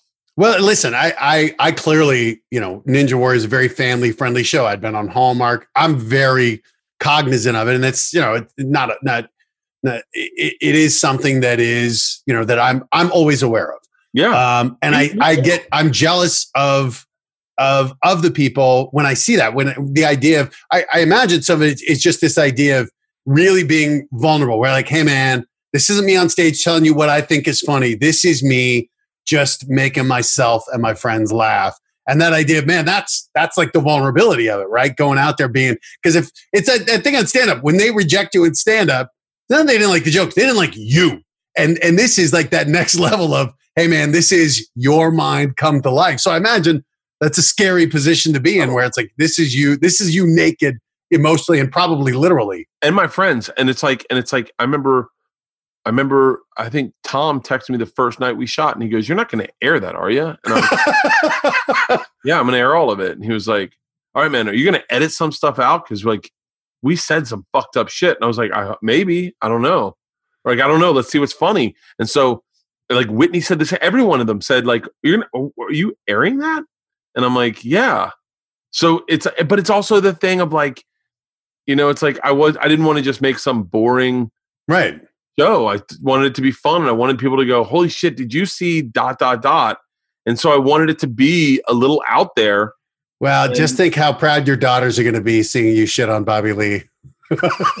that's not even the worst fucking thing okay By by the way, that's that's the trailer for the show. Me shitting on Bobby Lee isn't the worst thing you're going to see. Tune in. there's one part where i go the when this when this series premieres i know at what point i will start getting phone calls my like it'll go on netflix at midnight and i will know Oh, at at at twelve oh two, all of a sudden my phones are gonna fucking light up with like people going, bro, like so. I that's right, and that is that thing of the immediacy that it's it's not like people have to write letters to the studio now. People go on Twitter, people go on Insta. They're going to say things, and you're going to see them if you look you at. But you know what though, and I'll be all and in all fairness, I think, and and just to be safe and to tell everyone not to worry, but like I'm a little more cognizant of outrage. Like when I this special that I just put out, I was sitting with Tom and he was like, uh, "Do you think anyone's going to get upset by it?" And I said, "No." And then he was like, "Well, what what's your opening joke?" And I was like, oh, "It's about uh, gender neutral bathrooms." And he was like, "Oh, what's your next joke?" I go about beating a woman. And he was like, "What's your next joke?" I go, it's about uh, it's about putting my dick on the shoulder, sexual assault. What's your next joke? I go, well, a racial joke. And he was like, looked at me and he was like, wait, when do you get out of this? I go, eight minutes in. I, and then I went, oh my God, man, I'm going to get canceled. People are going to see this and go, what happened to this guy? He's just a fucking meat. Like, and, and then I got really nervous and then it aired and all anyone said was, dude, I loved it. It was Right. awesome. This is exactly what we needed during the pandemic. And you, I think people go like, I need the distraction. I think it's, it's, it's what comedy should be as a wanna laugh. distraction from regular life. It's like pull me out of pull me out of fucking get me into some lighthearted shit. And you know, one of your gifts on stage is you are you're the life of the part, right? You you, you don't feel vitriol coming out of you. You don't feel anger, right? I mean, you feel like, Yeah. hey man, I want like that's what I always say. Like what, whatever I'm doing, I feel like I'm throwing a party. I want everyone to feel like I'm throwing a party and we're all having a good time. That's exactly how I feel. I, I that is exactly how I feel. So yeah, I feel like um I feel like comedy's never been more important since this fucking pandemic happened. I feel like I feel like honestly, and I was thinking about this, I was like, you know what I should say to Matt? You picked a in what we're going through, you are probably more valuable in what you do here than as a doctor. Yeah. Meaning you're out. Certainly me, because I wasn't a very good doctor. no, you're right. And- the ability to reach people and provide that escape instead of helping one person at a time, this idea of being able to reach so many more. Um, it is, you know, maybe it's delusional, but you're right. I, I, think I, I, I love being able to give people an entertainment, a distraction to, you know, bring them some joy. I, I think it's, it's such a gift to get to do that. And it is one of the things like when you're, you know, I, I, I just say being on stage, when you're, when you're making a crowd laugh, like it's just like you're riding a wave, this energy of, of your, your, my mind is never as as alive, as awake as it is. And it's one of those things. I don't care how tired I feel, how sick I feel, if I'm angry. When I hit the stage, like it all goes away, and it force. I, I think what it is is it forces you to be present. And I realize, like so much of life, particularly with the phones and everything, I just feel like it's you know chirping, distraction. And and when you find those things where it's like, hey man, I'm present in this moment, and and and being on stage or being in front of the camera, like I feel that that's when I feel like I'm really present. And and I think right now, you know, everyone, we all have so much time and nothing but these thoughts of death and doom and the world ending. It's like, man, to, to have something where it's just present and just laughing and just feeling like things are okay. I, that is that's like an invaluable gift, man. Yeah, I really, I really, I, I mean, I, I feel like I'm ready for this fucking to be over. My agents just texted and they're like, "Can we hop on the phone today?" And I was like, "Please tell me that you have some plan that they're opening theaters up that you just got a call today." And well, there. I mean, I know people are booking day. Who knows if they happen? Have you? Have you? Do you have stuff on the books? Yeah, I'm booked up until New Year's Eve, but but we haven't released ticket sales yet because we just want to wait to find out what's going to ah, Well, happen. hey, right. When when you hear people saying nothing over 50 people will go forward till a vaccine comes out, you're like, man, that could be could be a year, that could be two years, that could be a long time. I'm And the idea of are you putting styling mousse in? Rogaine. I've been on Rogaine since I was 22. I just thought the other day, I was like, I wonder if this is going to give me brain cancer. Whatever.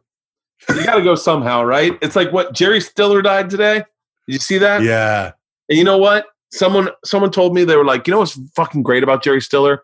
Every day after King of Queens, you'd go over to this bar and him and his wife would be getting fucking hammered, having a blast. And the guy lived till 92. Yeah. And you're like, dude, who cares if you got some straight? That's who I want to be. That's who I want to be.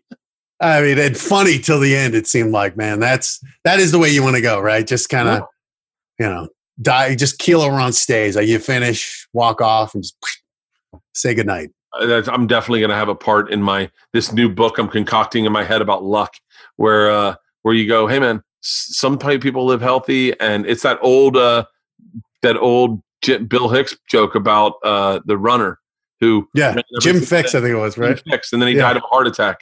Yul Brynner fucking used to smoke cigarettes, l- looking at him driving, and Yul Brynner lived for- forever.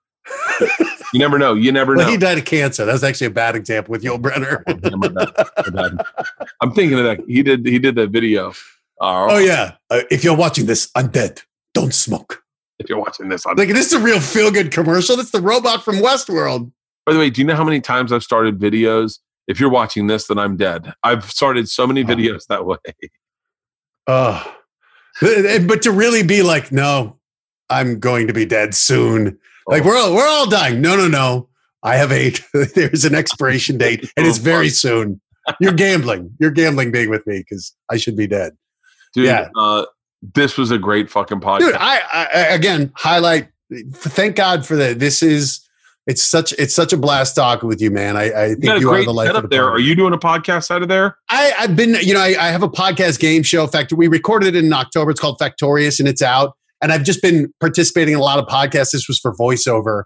Um, i've been kicking it around. Like i you know like uh, this is you know this is the time where it's like man what are you doing? What are you doing with your What career? are you what are you doing doing? with your life? And so I'm I'm uh I, I am I'm I'm endeavoring to you know it's this thing of just fucking do it. Just do it do it. Yeah. I've been I've been cook I know you're cooking to like I I just started to cook in the lockdown so I've been kind of doing the mornings with Matt Rob just going through I call it reinventing cooking because I've never cooked before. I'm doing like look at me doing scrambled I'm poached an egg is this amazing?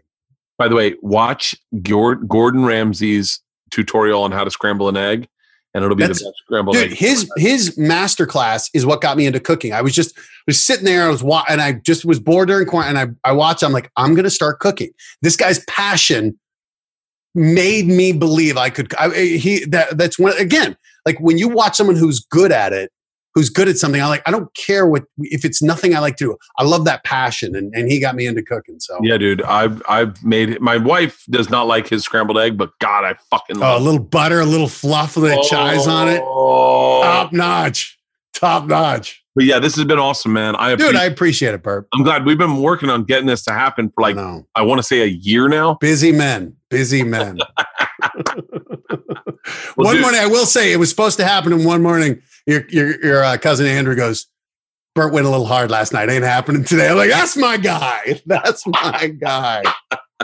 This is- someone I, t- I tweeted a picture of me having a beer and I had you know I hadn't drank it all in like I don't know, whatever fifty days or forty days, and I tweeted a beer and I said in the thing, uh, "Do you guys count one beer as drinking? Because I personally don't." I was like, I also don't see marijuana as a drug. Live your own life. Don't be defined by other people's standards. And Jo Koy goes, "That's the Bert we know and love." Oh, glorious times, my man. Yeah, right. It's- I can't wait. When's the show coming out? I have no idea. We're still in the edit. We we, we had to we had to pick some. We're still picking some things out of it, Matt. Mm. So's Bobby Lee. I'm sure he's. Uh, looking at it. Well, listen, brother, stay safe. Thank, Thank you you, for Bert. doing this, man. Always. All right, I'll talk to you later. Sounds good, Bert. Thank you, All right, bud. buddy.